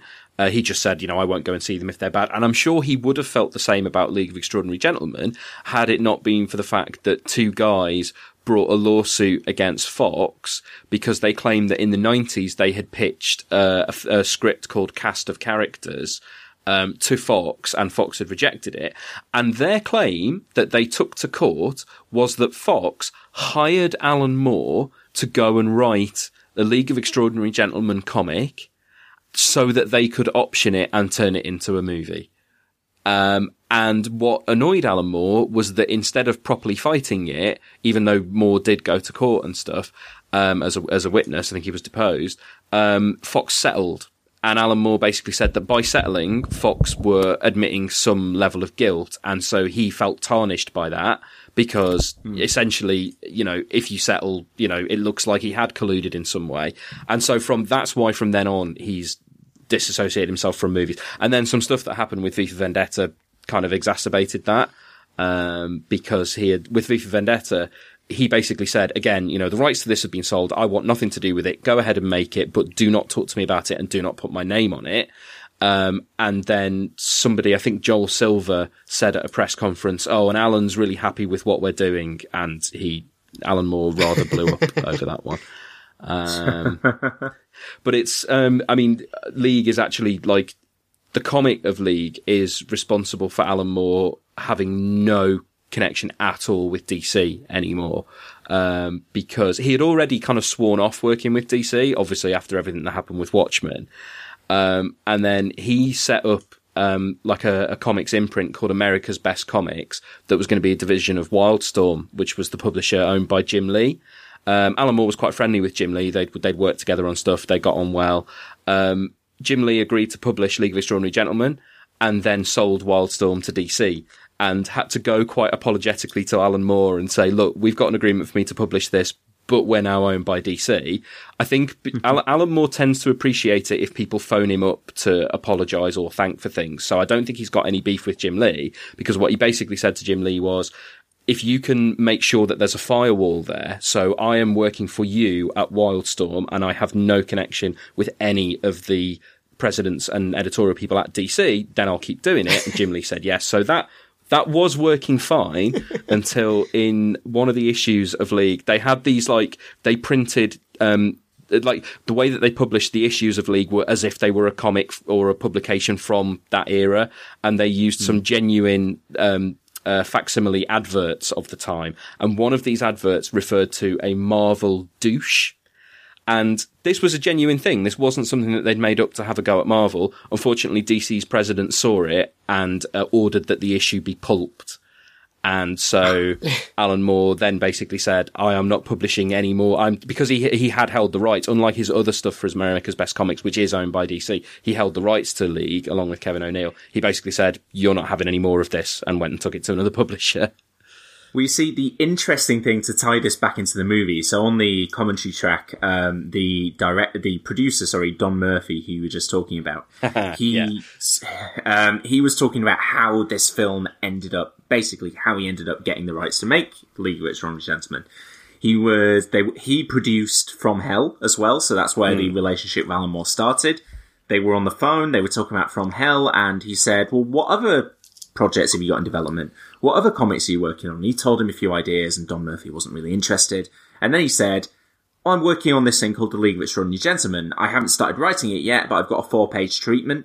And he, and the, apparently they heard the idea, Victorian Justice League, and basically went, Oh, yeah, send us the treatment over. And they got very excited, um, pitched the movie, basically bought the rights to League on the spot, um, and decided to start developing the movie based on pretty much just the high concept, which might be how this film ended up being so different from the source material. A little bit kind of like how Kick-Ass was still being written by Mark Millar while Mark, uh, Michael, uh, Matthew Vaughn was working on the film. Um, but then the interesting thing is, because this deal was done before the comic was even published, that is why Alan Moore was able to keep the rights to this, but he wasn't able to keep the rights of the other stuff from DC. So at the very least, this movie being made meant that Alan Moore retained publishing rights to League of Extraordinary Gentlemen, which he doesn't have for a lot of other his work. so there is there is some light at the end of I that mean, tunnel. that, for me, that basically redeems the entire movie. Yeah. Because League is the best thing Alan Moore's done, if not in his entire career, certainly the best thing he's done in the last sort of 15 years. Yeah, it's it, it it's the thing that basically made him relevant again because he had sort of, you know, I mean, he was doing some stuff in the nineties, but he had kind of drifted away, and then all of a sudden he shows up with League, and once again it's Alan Moore is doing the thing that's the best thing in comics right now, and that hadn't been the case since, you know, since V was finishing up in in the late eighties, basically. um, yeah, I mean, some of the Yeah, other America's Best stuff is quite good, but none of it is is on the level of But Seb, we should talk about Don Murphy because he seems like a character. He certainly does, and the, and the sort the of producer it- this It's interesting how you know he had did have this actually quite good relationship with Alan Moore to begin with. Um, that's certainly not the case now, um, from from some of the stuff that's been said afterwards. Um, which some of which, as is so often the case when Alan Moore has a dispute with somebody, you can often see the other person's arguments um, because Moore does have a tendency to um, like he will take anything as a personal slight and will then proceed on that basis. And a lot of the time, his arguments are based on him standing up for his principles, and they're often very noble principles, and you can completely get behind it. At other times, like, you know, he does just sort of you know, carry on with these arguments with people. In the case of what went on with, with Don Murphy in this film, I think he was probably slightly more in the right than not. But even so, because the whole thing over the lawsuit, um, you know, it was spurious and ridiculous, and, and Fox should have fought it all the way and, and didn't. But, um, yeah, it's just quite interesting how, how much Don Murphy kind of, I mean, he's a brash kind of guy. And I think, and in terms of being someone who will publicly speak out against other people, he gives as good as he gets with Alan Moore, which, you know, it's kind of entertaining to watch, but Yeah, but I, I was listening to the commentary for this film that Don Murphy is doing, and uh, well, it's it's kind of a joint commentary that just Shane West is recording on his own and trying to be very nice about the whole experience, and um, Tony Curran and Jason Flemyng, as I said, having an absolute lark together, regaling you with anecdotes about how they did impressions of Sean Connery to Sean Connery's face during the filming. and uh, Tony Curran tells a good story about going to play golf with Sean Connery. Um, that's all great. Um, what, what's um, what's less good is the Don Murphy stuff. Who just he is very brash about the criticisms that people had of this film. um, I mean, and this is a film that even during the production, there was an Entertainment Weekly report from the set, which was basically unnamed crew members slagging off the director because he was doing 10 setups for every take and he should only be doing two or three. And he was overworking everyone because he didn't have a fucking clue what he was doing, basically. And there was actors who were not responding well to him. Connery was very, being very open about not getting on with him. And to add to all that, half of the sets flooded when they were filming in Eastern Europe. It was the worst flooding in Eastern Europe, something like 30 years. And um, their entire um, Nautilus set flooded, and they weren't able to film extra scenes that they wanted to film in Prague, I believe, and basically the entire production hit just about every problem it could. And so that was happening while the film was being made. And so on the commentary track after the film is happening, you've got Don Murphy just being very brash going, well, maybe we'll get to make a sequel. And people who criticize this, maybe they shouldn't have been criticizing that thing. And, and trying very carefully to dance around the, the fact that there was any kind of disputes on set. He goes out of his way to mention how professional Sean Connery was on set. And I mean, I love Sean Connery. I can, I can, I can only, in my heart, I feel I have to side with Sean Connery over Stephen Norrington, even knowing, not knowing what they were fighting about. But a director and a star who are openly clashing on set day in, day out don't sound like the most professional couple of men. So maybe that's the wrong word to describe it. And it, this film, I mean, I would love to like see an a, a big in-depth oral history. I would love someone to track Connery down and ask him 15 years on what he thought of it. Well, why don't we send Norrington to up. Alcock to do it? Yes. There you Oh, go. that- we'll find a way for Neil to get to uh, to get to Sean. Give him some of our sweet, sweet Patreon cash to go and be a roving field reporter. and our and our Marvel money. Yeah, oh, of course. Yeah, the, yeah, the Marvel check just cleared today, actually, which was handy. That Anyway, was a lie, we've been everyone. talking. Today's a Sunday. Um, well, we we talked a lot around the film. Um, James, as as far as you're concerned, what do you think it is that separates the comic from this, or, or what what could it have been? That what adaptation choices could the film have made from the comic to to uh, just get some of the some of the quality across rather than just the concept? Ah, it's so it's very hard to say because like the comic is it's the classic Alan Moore thing of a comic that is so dense it's essentially unfilmable. Like it is thick with references, and part of the joy of reading it is just how much fun you have in thinking, oh, like I get that, I get that, I don't get that, so I'm going to go and look it up. Like there's a writer called Jess hmm. Nevins who has published literally books of annotations that are as long as the as long as Alan Moore's famously wordy scripts. Like they're you you just can't convey the kind of literary density that the comics have in a film. And like there are moments when this film tries it, so it's like bit, bits where Sean Connery says, "Oh, it took us four days to get to Britain." Blah blah blah blah. Phileas Fogg, nudge nudge, mm. and like that's Yeah. that's as good as they can do.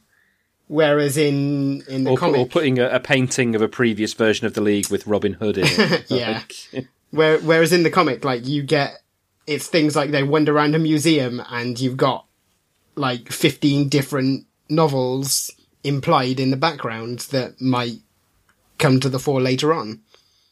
Like, so in that sense, it's kind of unfilmable in, in a very true Alan Moore way. Um, there could have this been. is why I don't think they should have tried. Well, again, like I think they did they did the right thing in stripping it right back to the premise and just trying to build a, a completely Yeah, but I- but then yeah, Whether it could have ever been as good as the comic is debatable. Like it could have been good. That's all it you know, that's all you can say. Yeah, I was there is there is one thing that it has over the comic, and and which in a sense in which it is better than the comic. It contains zero rapes, and so at least in that sense, it's it's better than the comic. Hmm. The comic, I think, has a few too many rapes in it. If I'm honest. Yeah, I was um I was actually recently listening to um an an old archived um podcast from uh, our pals over at House to Astonish. Uh, previous guest uh, of the podcast, of course, Al Kennedy, his podcast, and um I think it was actually his co-host Paul O'Brien who was saying on the podcast that he doesn't quite have the reverence for League of Extraordinary Gentlemen that a lot of his readers have, and because basically he thinks a lot of it, it I mean, I'm paraphrasing here, but it does come down to like, oh, isn't it clever with all of these little literary things here, and that maybe that does a bit that that ends up getting the giving the comic more credit than it deserves. But it's dense and it has all these references, but how good is the actual thrust of the content itself. Is it? Is there any? You know, is it? Does can you see anything in that argument? I can for certain parts of the series, um, because there are points where the um, the the stuff that they cram in just gets so ridiculously over the top, and there there are points where the, the thrust of the narrative is a little lost. The way that the publishing of the series went was you had volumes one and two, um, then several years later, there was a much delayed uh, book that eventually came out, a big hardcover thing called the Black Dossier, which is a kind of it's kind of multimedia. Um, the original version came with a record, and it has a section that's in 3D. And there's uh, like it's one of those things where about half of it is absolutely brilliant, and about half of it's unreadable. Um, and then there was a, a three issue but like extended issue um, volume called Century that sort of rounded things off. So it and like as it's gone on, it's got more and more being about the overall shape of the fiction and, and metafiction and stuff. But I mean, volume two in particular, volume one is a, is a good story that's a little dense at times. Volume two is such a good story and such an entertaining story from start to finish that I, I can't get on board with the argument of, um, oh, it's just all of these literary allusions and Alan Moore showing off how clever he is and how much he's read because some of it is too damned entertaining and, and can be taken. You can read the second volume and not understand any of the literary allusions and it's just a great story. Uh, I mean, I can see the argument that it's kind of, you know, it's more of a game than a fun story but I don't necessarily agree with it. And also the fact that there's a game in in feeling in and the joke. Like I enjoyed it. There was so much in there that I didn't get. Like, I mean, on a very basic level, I've never read a book with Alan Quatermain in, so that was something yeah. I had to go and look up. There are other things that after reading League, I was like, okay, I'm going to go and read that book now and find out more about it. Um, the the one thing I think doesn't work in the comic are the prose sections, which are extra league stories. And Alan Moore's prose has always been quite difficult to handle anyway. Yeah, and there, there is only there is only one thing that like there is a rule: you don't read Alan Moore's prose bits apart from under Owls. Un- Under the Hood is the is the only good bit of Alan Moore prose um, backup stuff. Yeah, so um, like, and and that's one of the problems with Black Dossier is that Black Dossier has got pastiche. It's got it's the, got a pastiche uh, of, of um, pastiche. yeah. I don't think I've ever made it through that. I've tried. No, I've really I, I mean the. It's got a PG Wodehouse one that's kind of fun and just goes for a couple of pages, but there is a yeah a um oh what's what's his name? Name's gone out of my head. On the road, Kerouac. Kerouac, uh, yeah yeah, kind of Kerouac general beat beat author um, beat generation parody that is just it is literally unreadable. Well, it's not literally unreadable, but it's as it's as close to it as, as can be. It's all right, Seb. The dictionary definition of that word has actually changed. It's and I have, literally changed. I, That's I, its former usage. It, it, it's a shameful thing to admit because if you're a fan of League of Extraordinary Gentlemen, you're supposed to. I've never read any of the text backups because if you're reading it in that serialized issue by issue form, you want to know what happens in the next issue. You don't want to get, you want to go straight on to the next issue. I mean, you don't want to get bogged down in this. This was going to be my point as well, end. which is that those text pieces are very much strings of references, like increasingly obscure references. In fact, I think in the second volume, I remember him describing uh, the the travel log that makes up the second text piece being like his attempt to break Jess Nevins. Yeah. Um, I, I imagine there's probably some of our listeners right now going, why aren't they talking about the film? And I mean, because really, when it comes down to it, the film is so boring that what becomes the interesting thing about this movie is that background stuff. The fact that they had to call him an invisible man rather than the invisible man the reason why they dragged Shane West into it.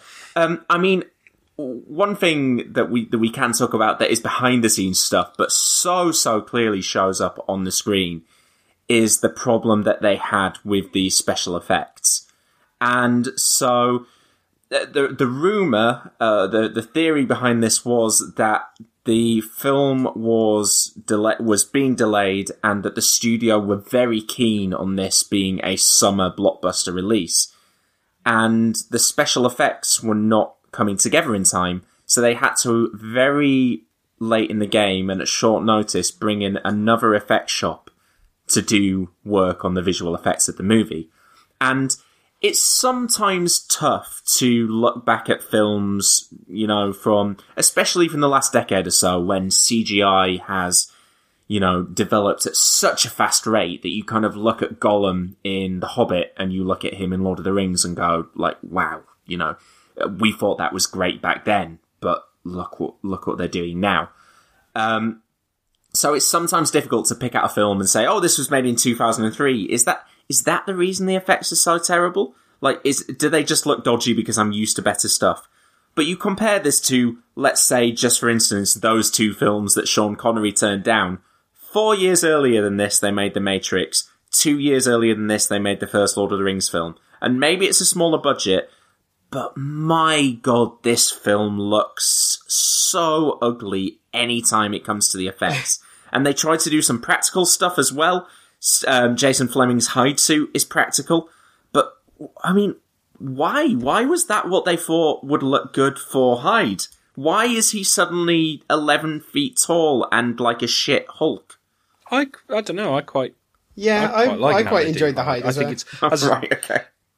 They they soften his character from the comics into like in the comics. Well, I don't even want to describe what he's like in the comics, not least because it's very complex is and that, changes over the is, course of the comic. But he's the character that they get closest to how they're represented in, in the comics, I think. And I, I, I, quite, I quite like that a lot of it's done with practical effects. I like when they're doing the mid transformation and they've, they've, they've made these kind of half deformed arms and faces of, mm. of Jason Flemyng that they've slapped on and kind of almost like montage cut kind of thing. Um, I didn't really have a problem with how they. Did. I had a problem with the big CGI monster at the end, and it's. I was, it's I was going to make this point. What do you actually. give the Hulk to fight? Yeah, problem. The, the final the again. The final fight scene is actually just the same fight scene from the end of the Incredible Hulk and and that thing looks awful because that is CGI and and looks dreadful. And the bit when he's getting crushed right at the end, and it doesn't even just look like it actually just looks animated. It looks like it's from an animated film, not not like CGI put into a live action film. But I don't know. I th- I think Hyde is fine. I, I other than that bit at the end, I don't have a huge problem with the visual effects generally. I don't think there's I mean, much I, that they get wrong. There's some quite good practical stunt me, work and stuff. For and, me, the well, the practical stuff is the fact that it's all the fact that it's all happening on sound stages. But that you know that is a consequence of what happened in terms of not being able to shoot as much on location in Prague as they mm-hmm. as they wanted to. So that and that does come come across on the screen definitely. I mean, it was it was for me. It was just whenever there was CGI. I mean, uh, fine. I didn't like their Hulk take on Hyde, but you know that's that's more practical effects. That's fine if. if but know, what I, mean, I think what we're saying about comparing that to the comic is that's not the film's choice. That's them doing Hyde based on the comic. You'll, when you'll see when you read the comic, that's what Hyde is like in the comic. I mean, that's so. fine. I wish I, I, wish they hadn't, but that's fine.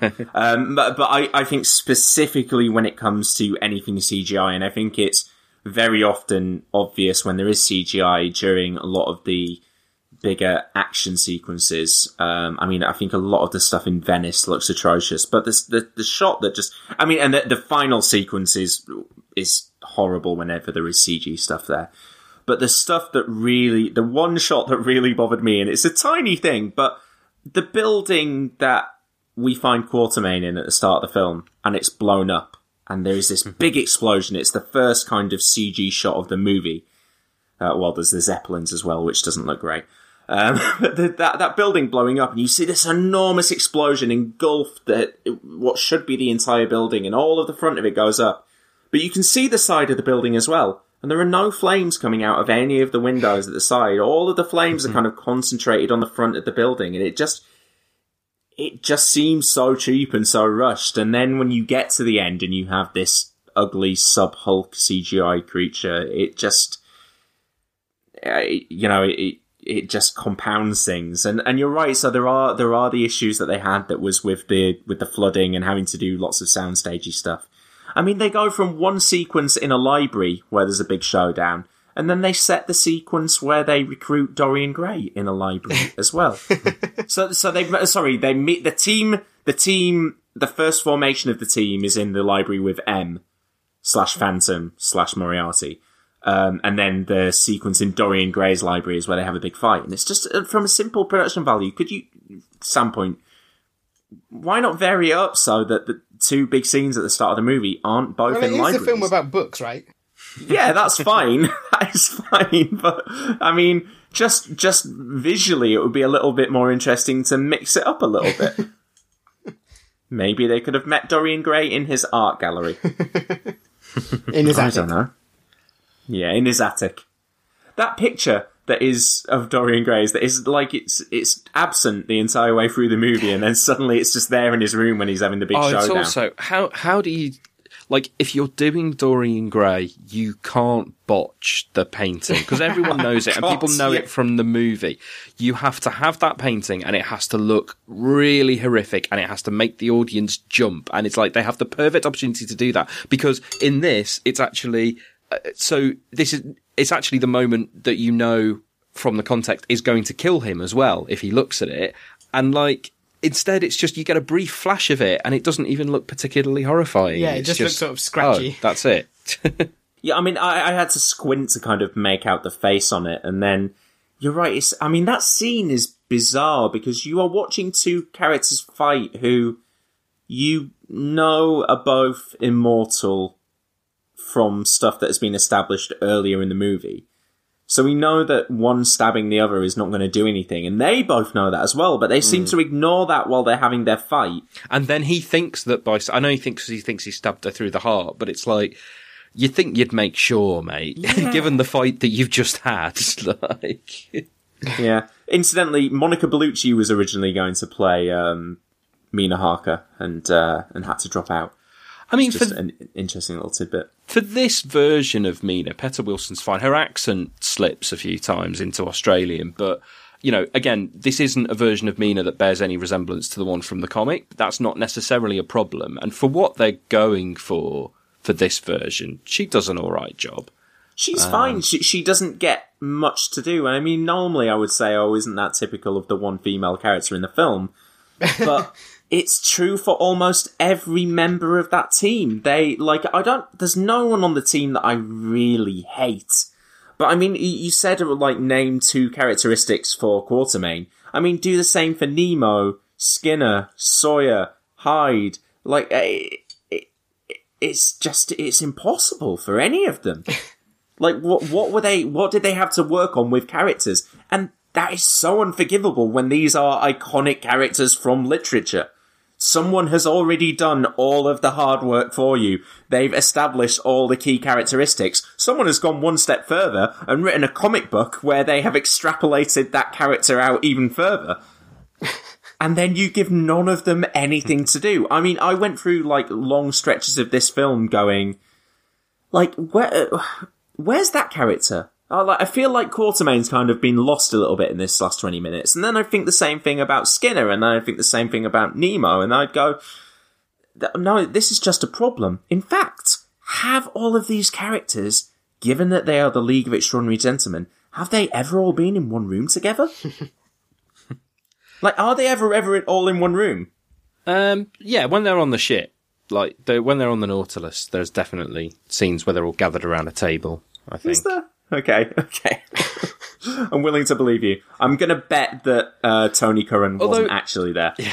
I mean, that, that partly because because there's a scene later on. I was I was almost going to say, which is when they're in the cave, but obviously they're not at that point because Dorian's gone at that point, and that sort of brings. I mean, you just one of the biggest structural problems with the film, and you can't, you you alluded to this earlier when you were talking about the whole thing with M being so many different characters, and you've got the film sets up, um, you know, that the villain is this guy, the Phantom, um, which I, I, according to Wikipedia, he's supposed to be a, a variant on Fantômas, but he bears so little relation that I'm not even sure that he is.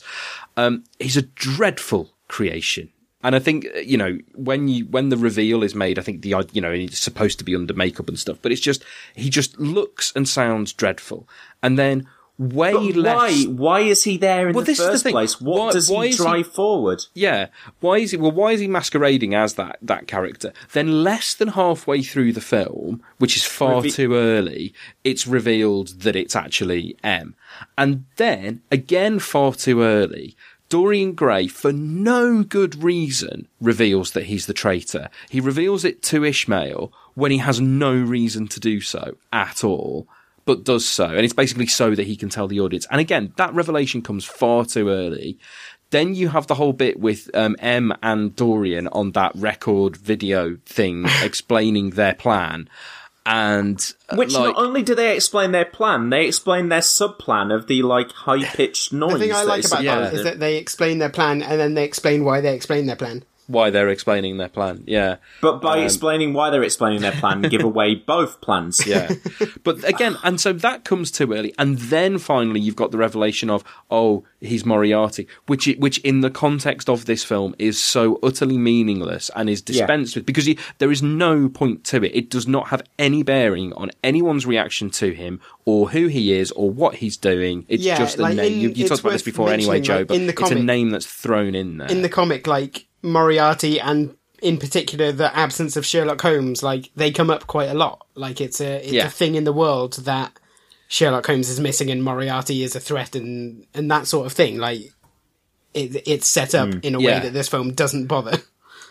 But what what should happen is that you know you have the Phantom, and you know then the Phantom kind of disappears from the action. Maybe even they think they've defeated him, and then he resurfaces, and then then maybe you you know you have the whole thing with the traitor, and then maybe slightly later than it happens in the film, you find out that Dorian is the traitor. So they go and track Dorian the way that they do, and then finally, when basically the point at which they reveal that M is Moriarty should be the point at which they reveal that the Phantom is M.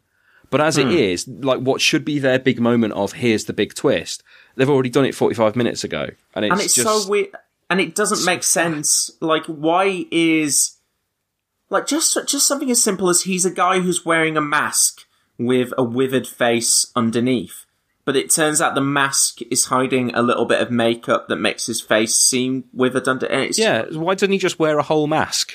yeah. it's um, and I mean we talk about the plan and the plan being explained, but I mean at various points throughout this movie, I didn't know what the characters were trying to achieve or what like.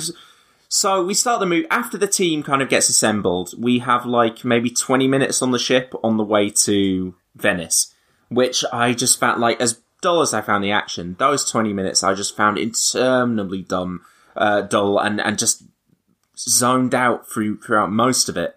Um, but we get to Venice, and they're ostensibly in Venice to stop a bomb. Except the bomb is already going off, but the, there's maybe multiple bombs. So they jump in a car that probably shouldn't be there, but let's just go with it. And then they are chasing something through Venice, and then Quatermain finds M, who is actually Phantom, and then the Venice stuff ends. And I know that they've been betrayed in the process of that, but I wasn't actually sure what had happened by the end of that Venice sequence.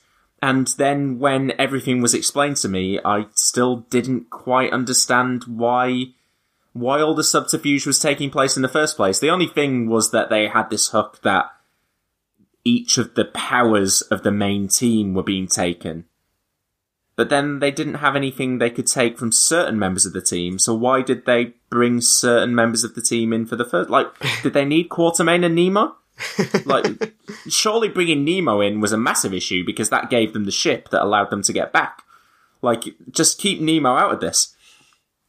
Oh man, Nemo in this film is so pointless. What I don't. Why does he do like a kind of kung fu stuff? I suppose they had to give him some action. Yeah, but, like And- famously Indian fighting style. Like really?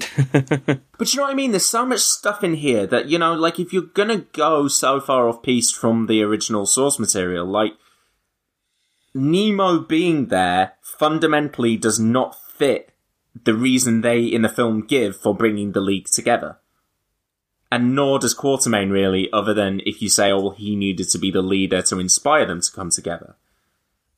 Uh, like it Yeah. doesn't uh, it, it doesn't fit in with the internal logic of the film and then when i'm watching scenes like i say the venice scene and even after watching it twice in the last two or three days i can't tell you how that scene is resolved is venice just all blown up did they fail did they stop it how did they stop it weren't the bombs and isn't venice entirely built on water so aren't all the bombs underwater anyway like I, I, I yeah, I, I just and I, I found myself doing that through the entire film. I didn't know why Richard Roxburgh's character, because that's the most efficient way to describe him, um, why he was orchestrating the war to then steal the League's powers w- was there a further twist, or was he just trying to orchestrate a war?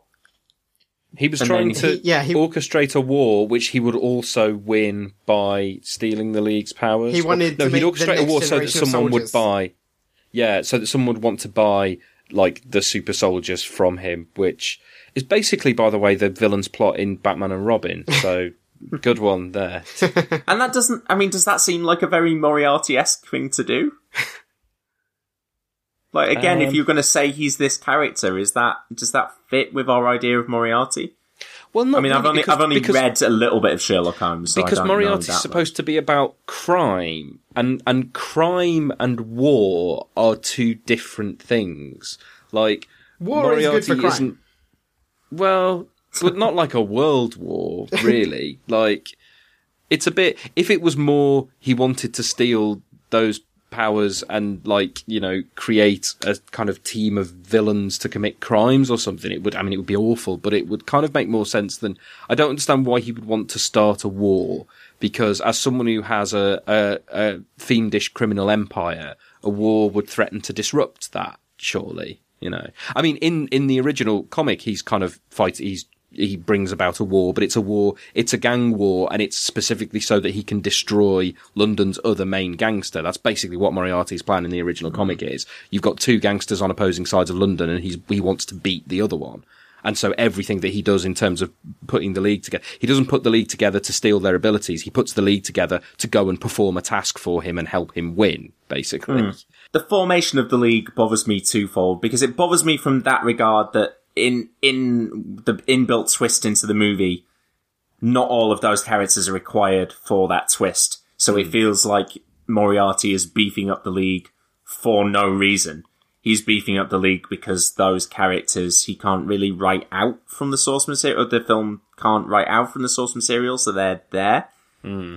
And it bothers me, secondly, because from, say, Quatermain's perspective, who has kind of been put in charge of recruiting the rest of this team and putting it together, like, sh- uh, and uh, me as an audience member not knowing early on in the film that there is a twist or any kind of subterfuge going on, I am just led to, being led to believe that this team is being recruited by M for a specific task, and surely each member of this team should be coming with skills that they can contribute, that their skills are desirable for a certain reason to achieve what M wants them to achieve.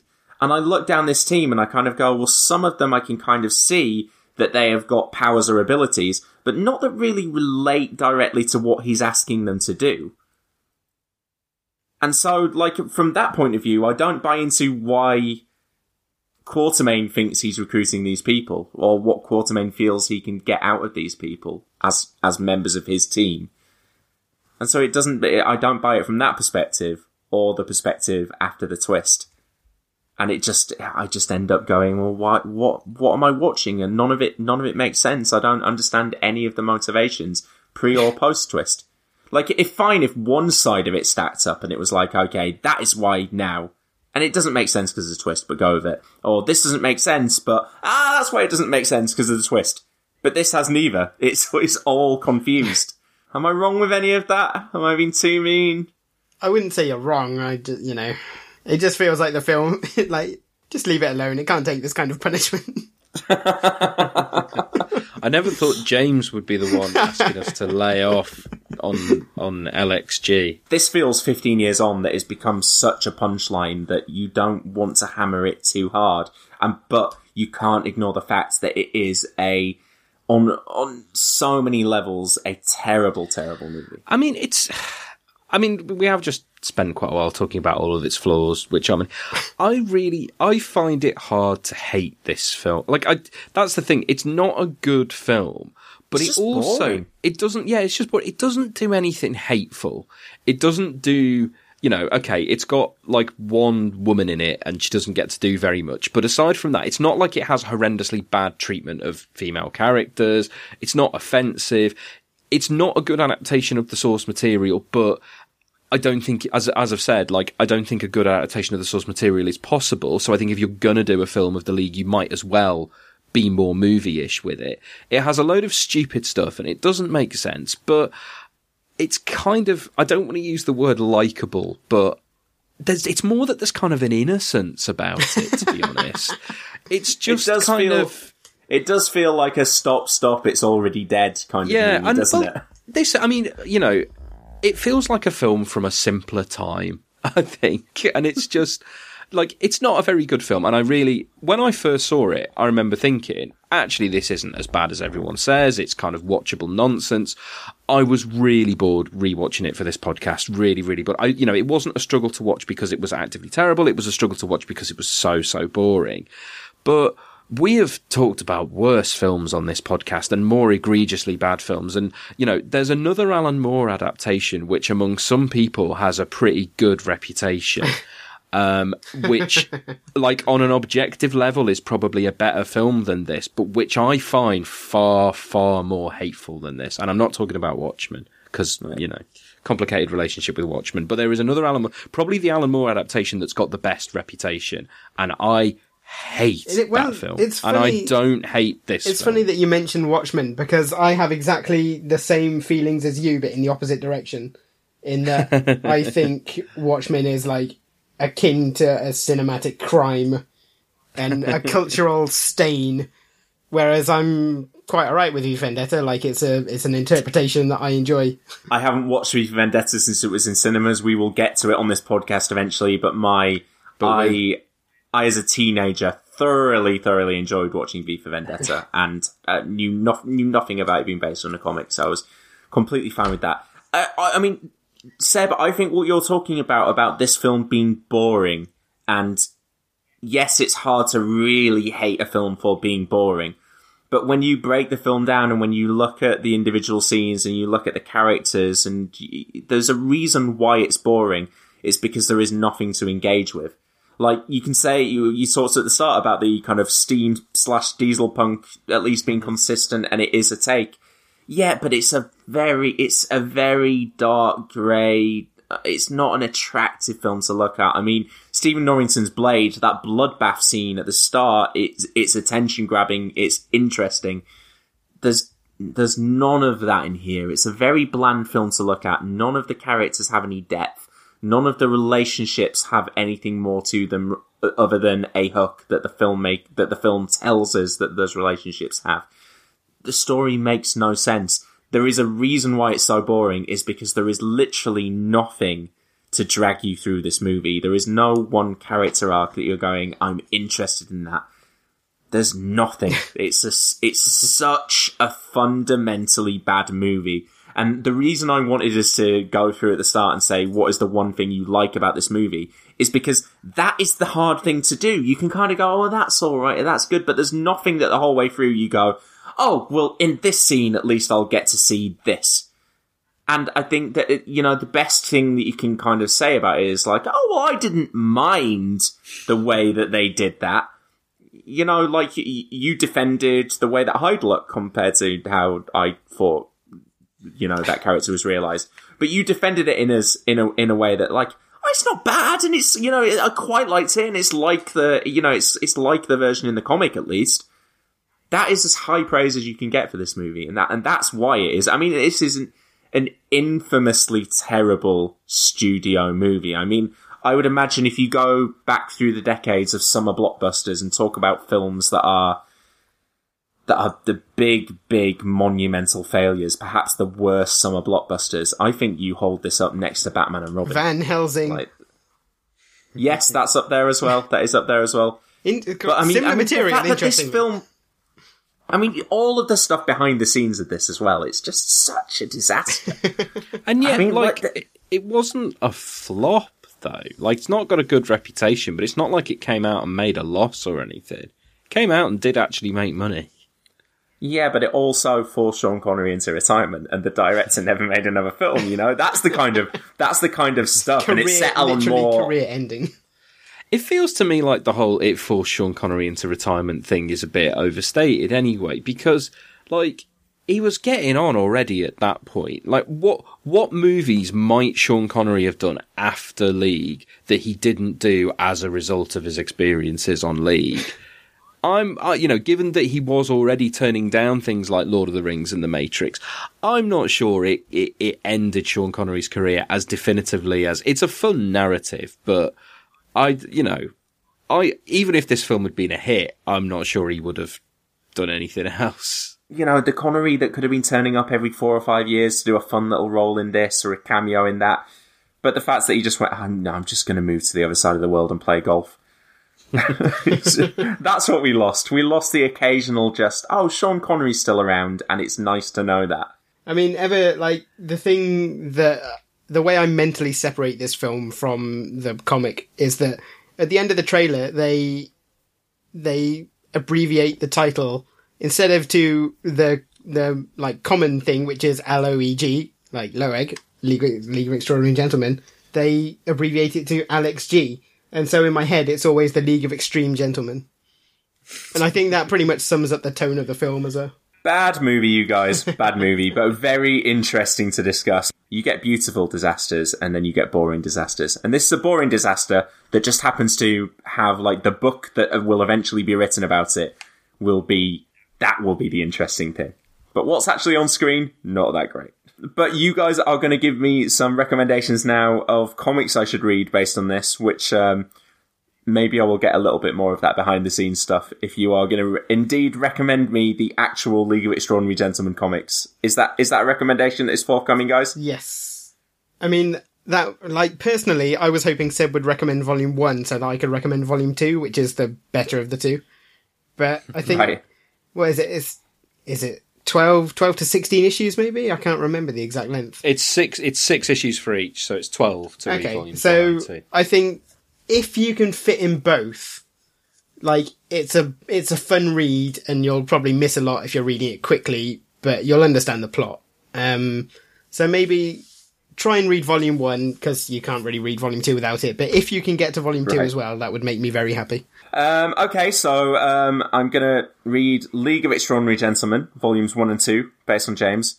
Uh, James's recommendation. Um, Seb, so you've got something non League of Extraordinary Gentlemen for me to read. Yeah, so I I originally thought about going in the direction of recommending you a different Alan Moore comic, um, just so you could read something else Alan Moore related that we might not necessarily recommend. But instead, I'm going on even more left field lines. So an interesting fact about this movie, which we didn't get to talking about in the main discussion, um, the screenwriter of this movie is a writer called James D. Robinson. That is the same James Robinson who wrote a comic you may have remember me discussing and writing about on the blog called Starman. Um, James Robinson is a fascinating writer because he's read he's written some of the best comics ever written and also some of the worst comics ever. He's written some really dreadful stuff at, at DC as well as being the writer of Starman, and he was the screenwriter on this movie. Um, now there was a recent comic that he did called Airboy that um, that was a uh, it was controversial for a, a few different reasons, but um, part of the comic revolved around a, fic- a heavily autobi- semi semi autobiographical but heavily fictionalized version of himself. And in this comic, he discusses um, doing League of Extraordinary Gentlemen. His attitude towards it is basically, well, I know it's shit, but would you have turned down writing a movie for Sean Connery? Um, and he he he was kind of heavily compromised by the fact that you know I, I believe he had to write about twenty drafts, and he was originally told to set it in the US, and then that got changed partway through, and he was obviously compromised by all kinds of problems. But even so, I find it fascinating that James Robinson can have written a movie as bad and as unintelligent and as lacking in depth as this, and also have written Starman. So, as a contrast to this film, I would like you to go and read the first volume of Starman. Um, the um, so it's it's the it's there have been lots of series called Starman. So it's the series that started in 1994. Um, the first volume is called Sins of the Father. Unfortunately, the trades are generally out of print and Comixology don't sell it as a trade.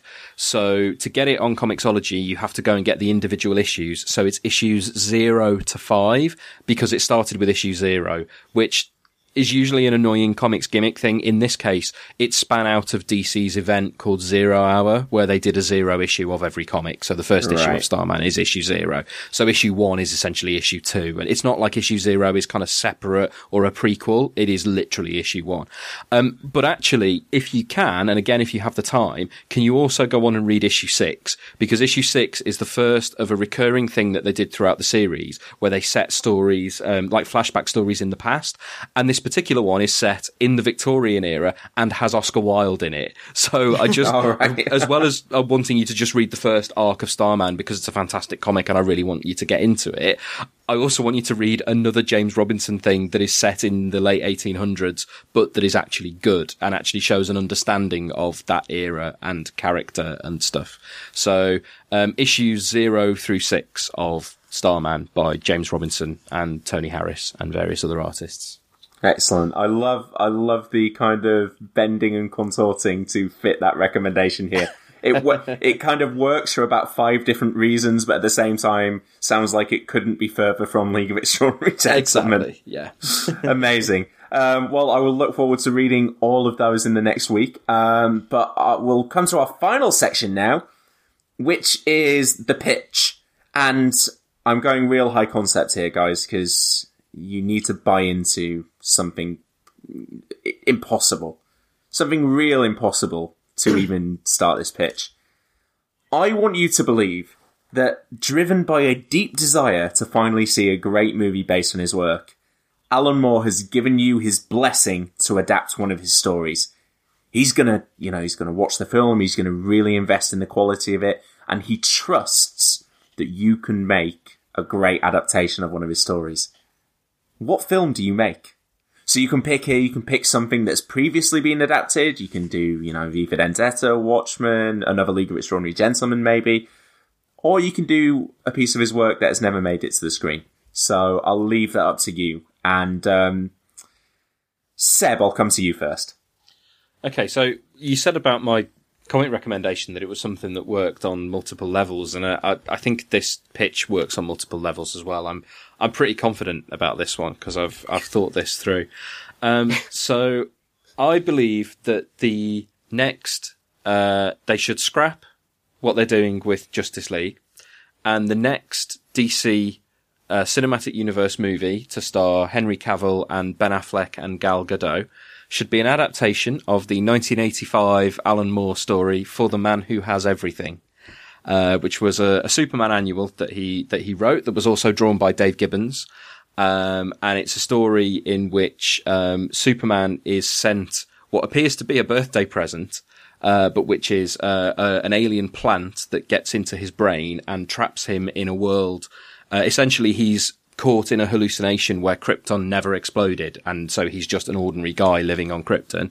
Uh, meanwhile, Oh, this Batman. happened on Supergirl this season, Seb. Well, I, I will. I will come to that. Yes. All right. Um, so, meanwhile, this is happening in the Fortress of Solitude, and meanwhile, in the Fortress of Solitude, uh, Wonder Woman and Batman and Robin um, discover Superman because they've gone to visit him for his birthday, um, enthralled to this plant, and have to fight Mongul, who is the big alien villain who has caused this to happen in the first place. Um, so, it's a really good little story. Um, it can make use of the existing cast members who I think we can all agree that for all of the problems with Batman v Superman, those problems did not revolve around Henry Cavill, Ben Affleck and Gal Gadot. So I'd be perfectly happy to see them in this story. You'd probably have to drop Robin from it. Um, but because of the fact that it is, um, we are not only salvaging the idea of adapting Alan Moore comics, we are salvaging Zack Snyder adapting Alan Moore and Dave Gibbons comics, and indeed salvaging Zack Snyder's entire cinematic universe. So it's like Zack Snyder, who made Watchmen, and, and arguably making Watchmen is what set him on the path to doing Man of Steel and Batman v Superman. Um, we are now going to pull back and and rescue that franchise with another Alan Moore and Dave Gibbons comic, which will just be a really, really good um, Superman story. But yes, it has actually been filmed before. Um, an episode of Justice League Unlimited adapted it, and apparently it's one of the few things that um, I don't know if Alan Moore's seen it. But um, Bruce Timm did ask him if they could adapt it, and he said um, yes. That you know, like he did actually approve them doing it in the first place. Um, And yes, they also very loosely, I believe, I haven't seen it yet, but they took the basic thrust of the plot and, and based a recent Supergirl episode around it. So, um, it has been done before, but I think, you know, just to do a complete change of direction for those DC films, it would set them on the right path.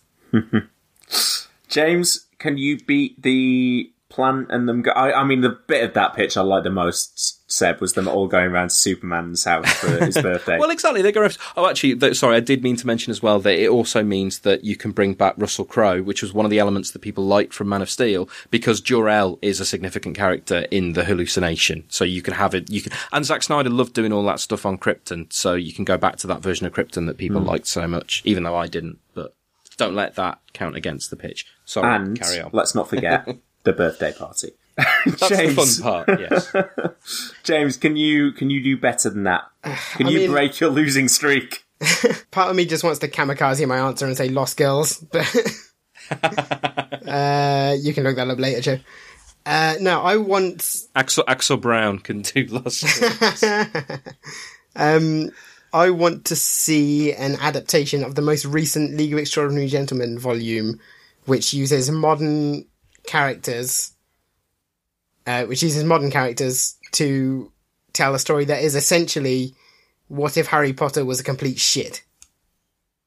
And Okay. basically, I just want to see uh, lawyers across the world get get the most out of trying to fight those court cases.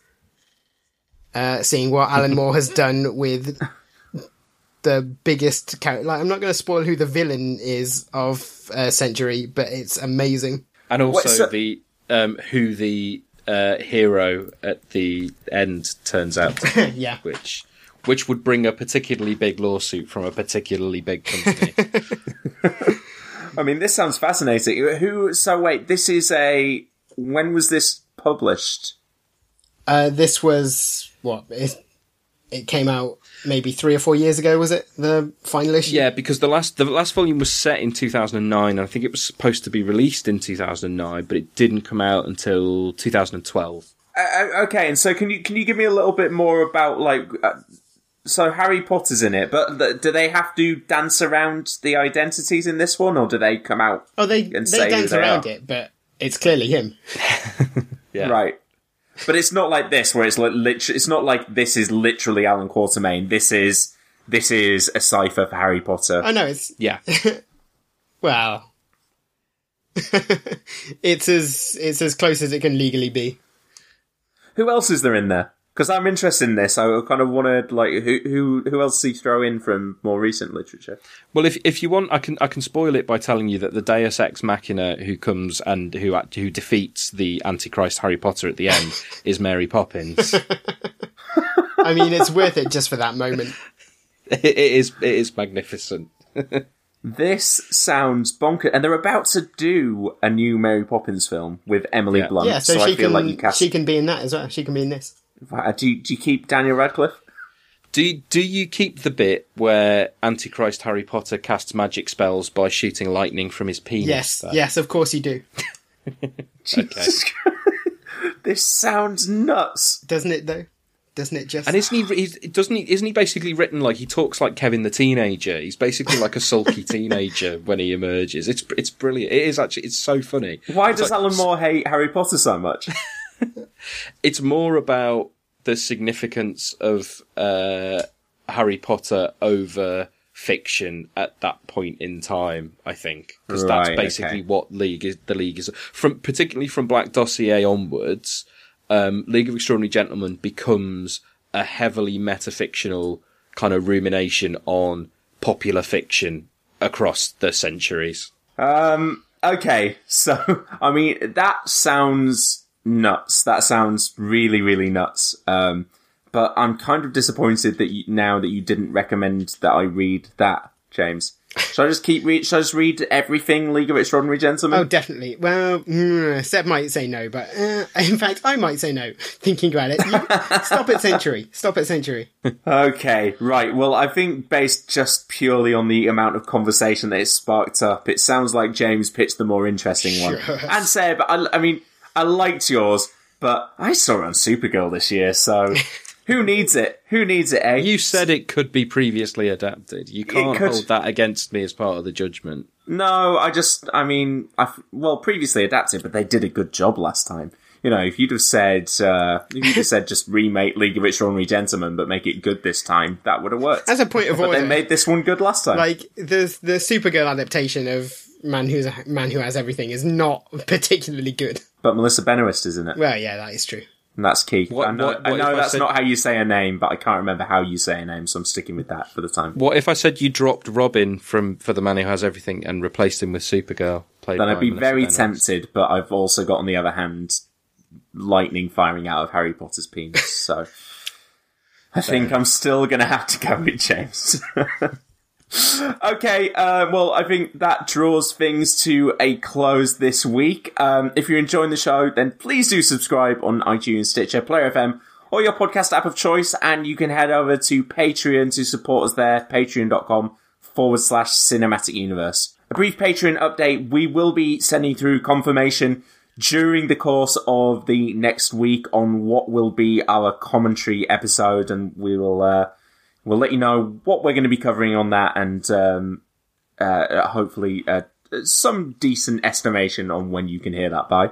Um, uh, blah, blah, blah. so that so that is Patreon. Um, also, if you've been listening recently or following us on Twitter, you'll know that we are running a competition in conjunction with Dark Bunny Tees. That competition is still going on Twitter. If you want to enter, head to our Twitter feed. There is a pinned tweet at the top of the account, and all you have to do is tell us uh, which Dark Bunny Tees design is your favourite in a quote of that tweet, and um, then you'll be entered. You can also head to the website and get 10% off right now by using the discount code Cinematic Universe, and you should because the site is awesome.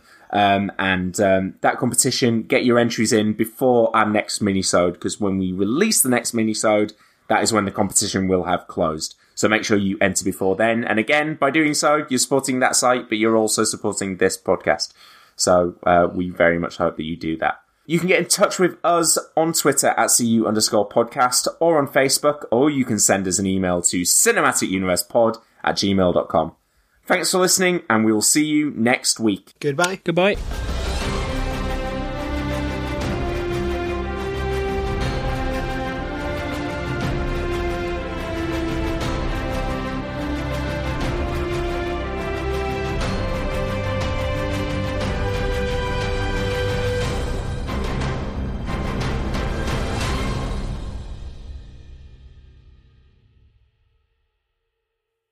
I'm a Catholic whore, currently enjoying Congress out of wedlock with my black Jewish boyfriend, who works at a military abortion clinic. So, hail Satan and have a lovely afternoon, madam. Cinematic Universe returns in two weeks' time with Kingsman, The Secret Service.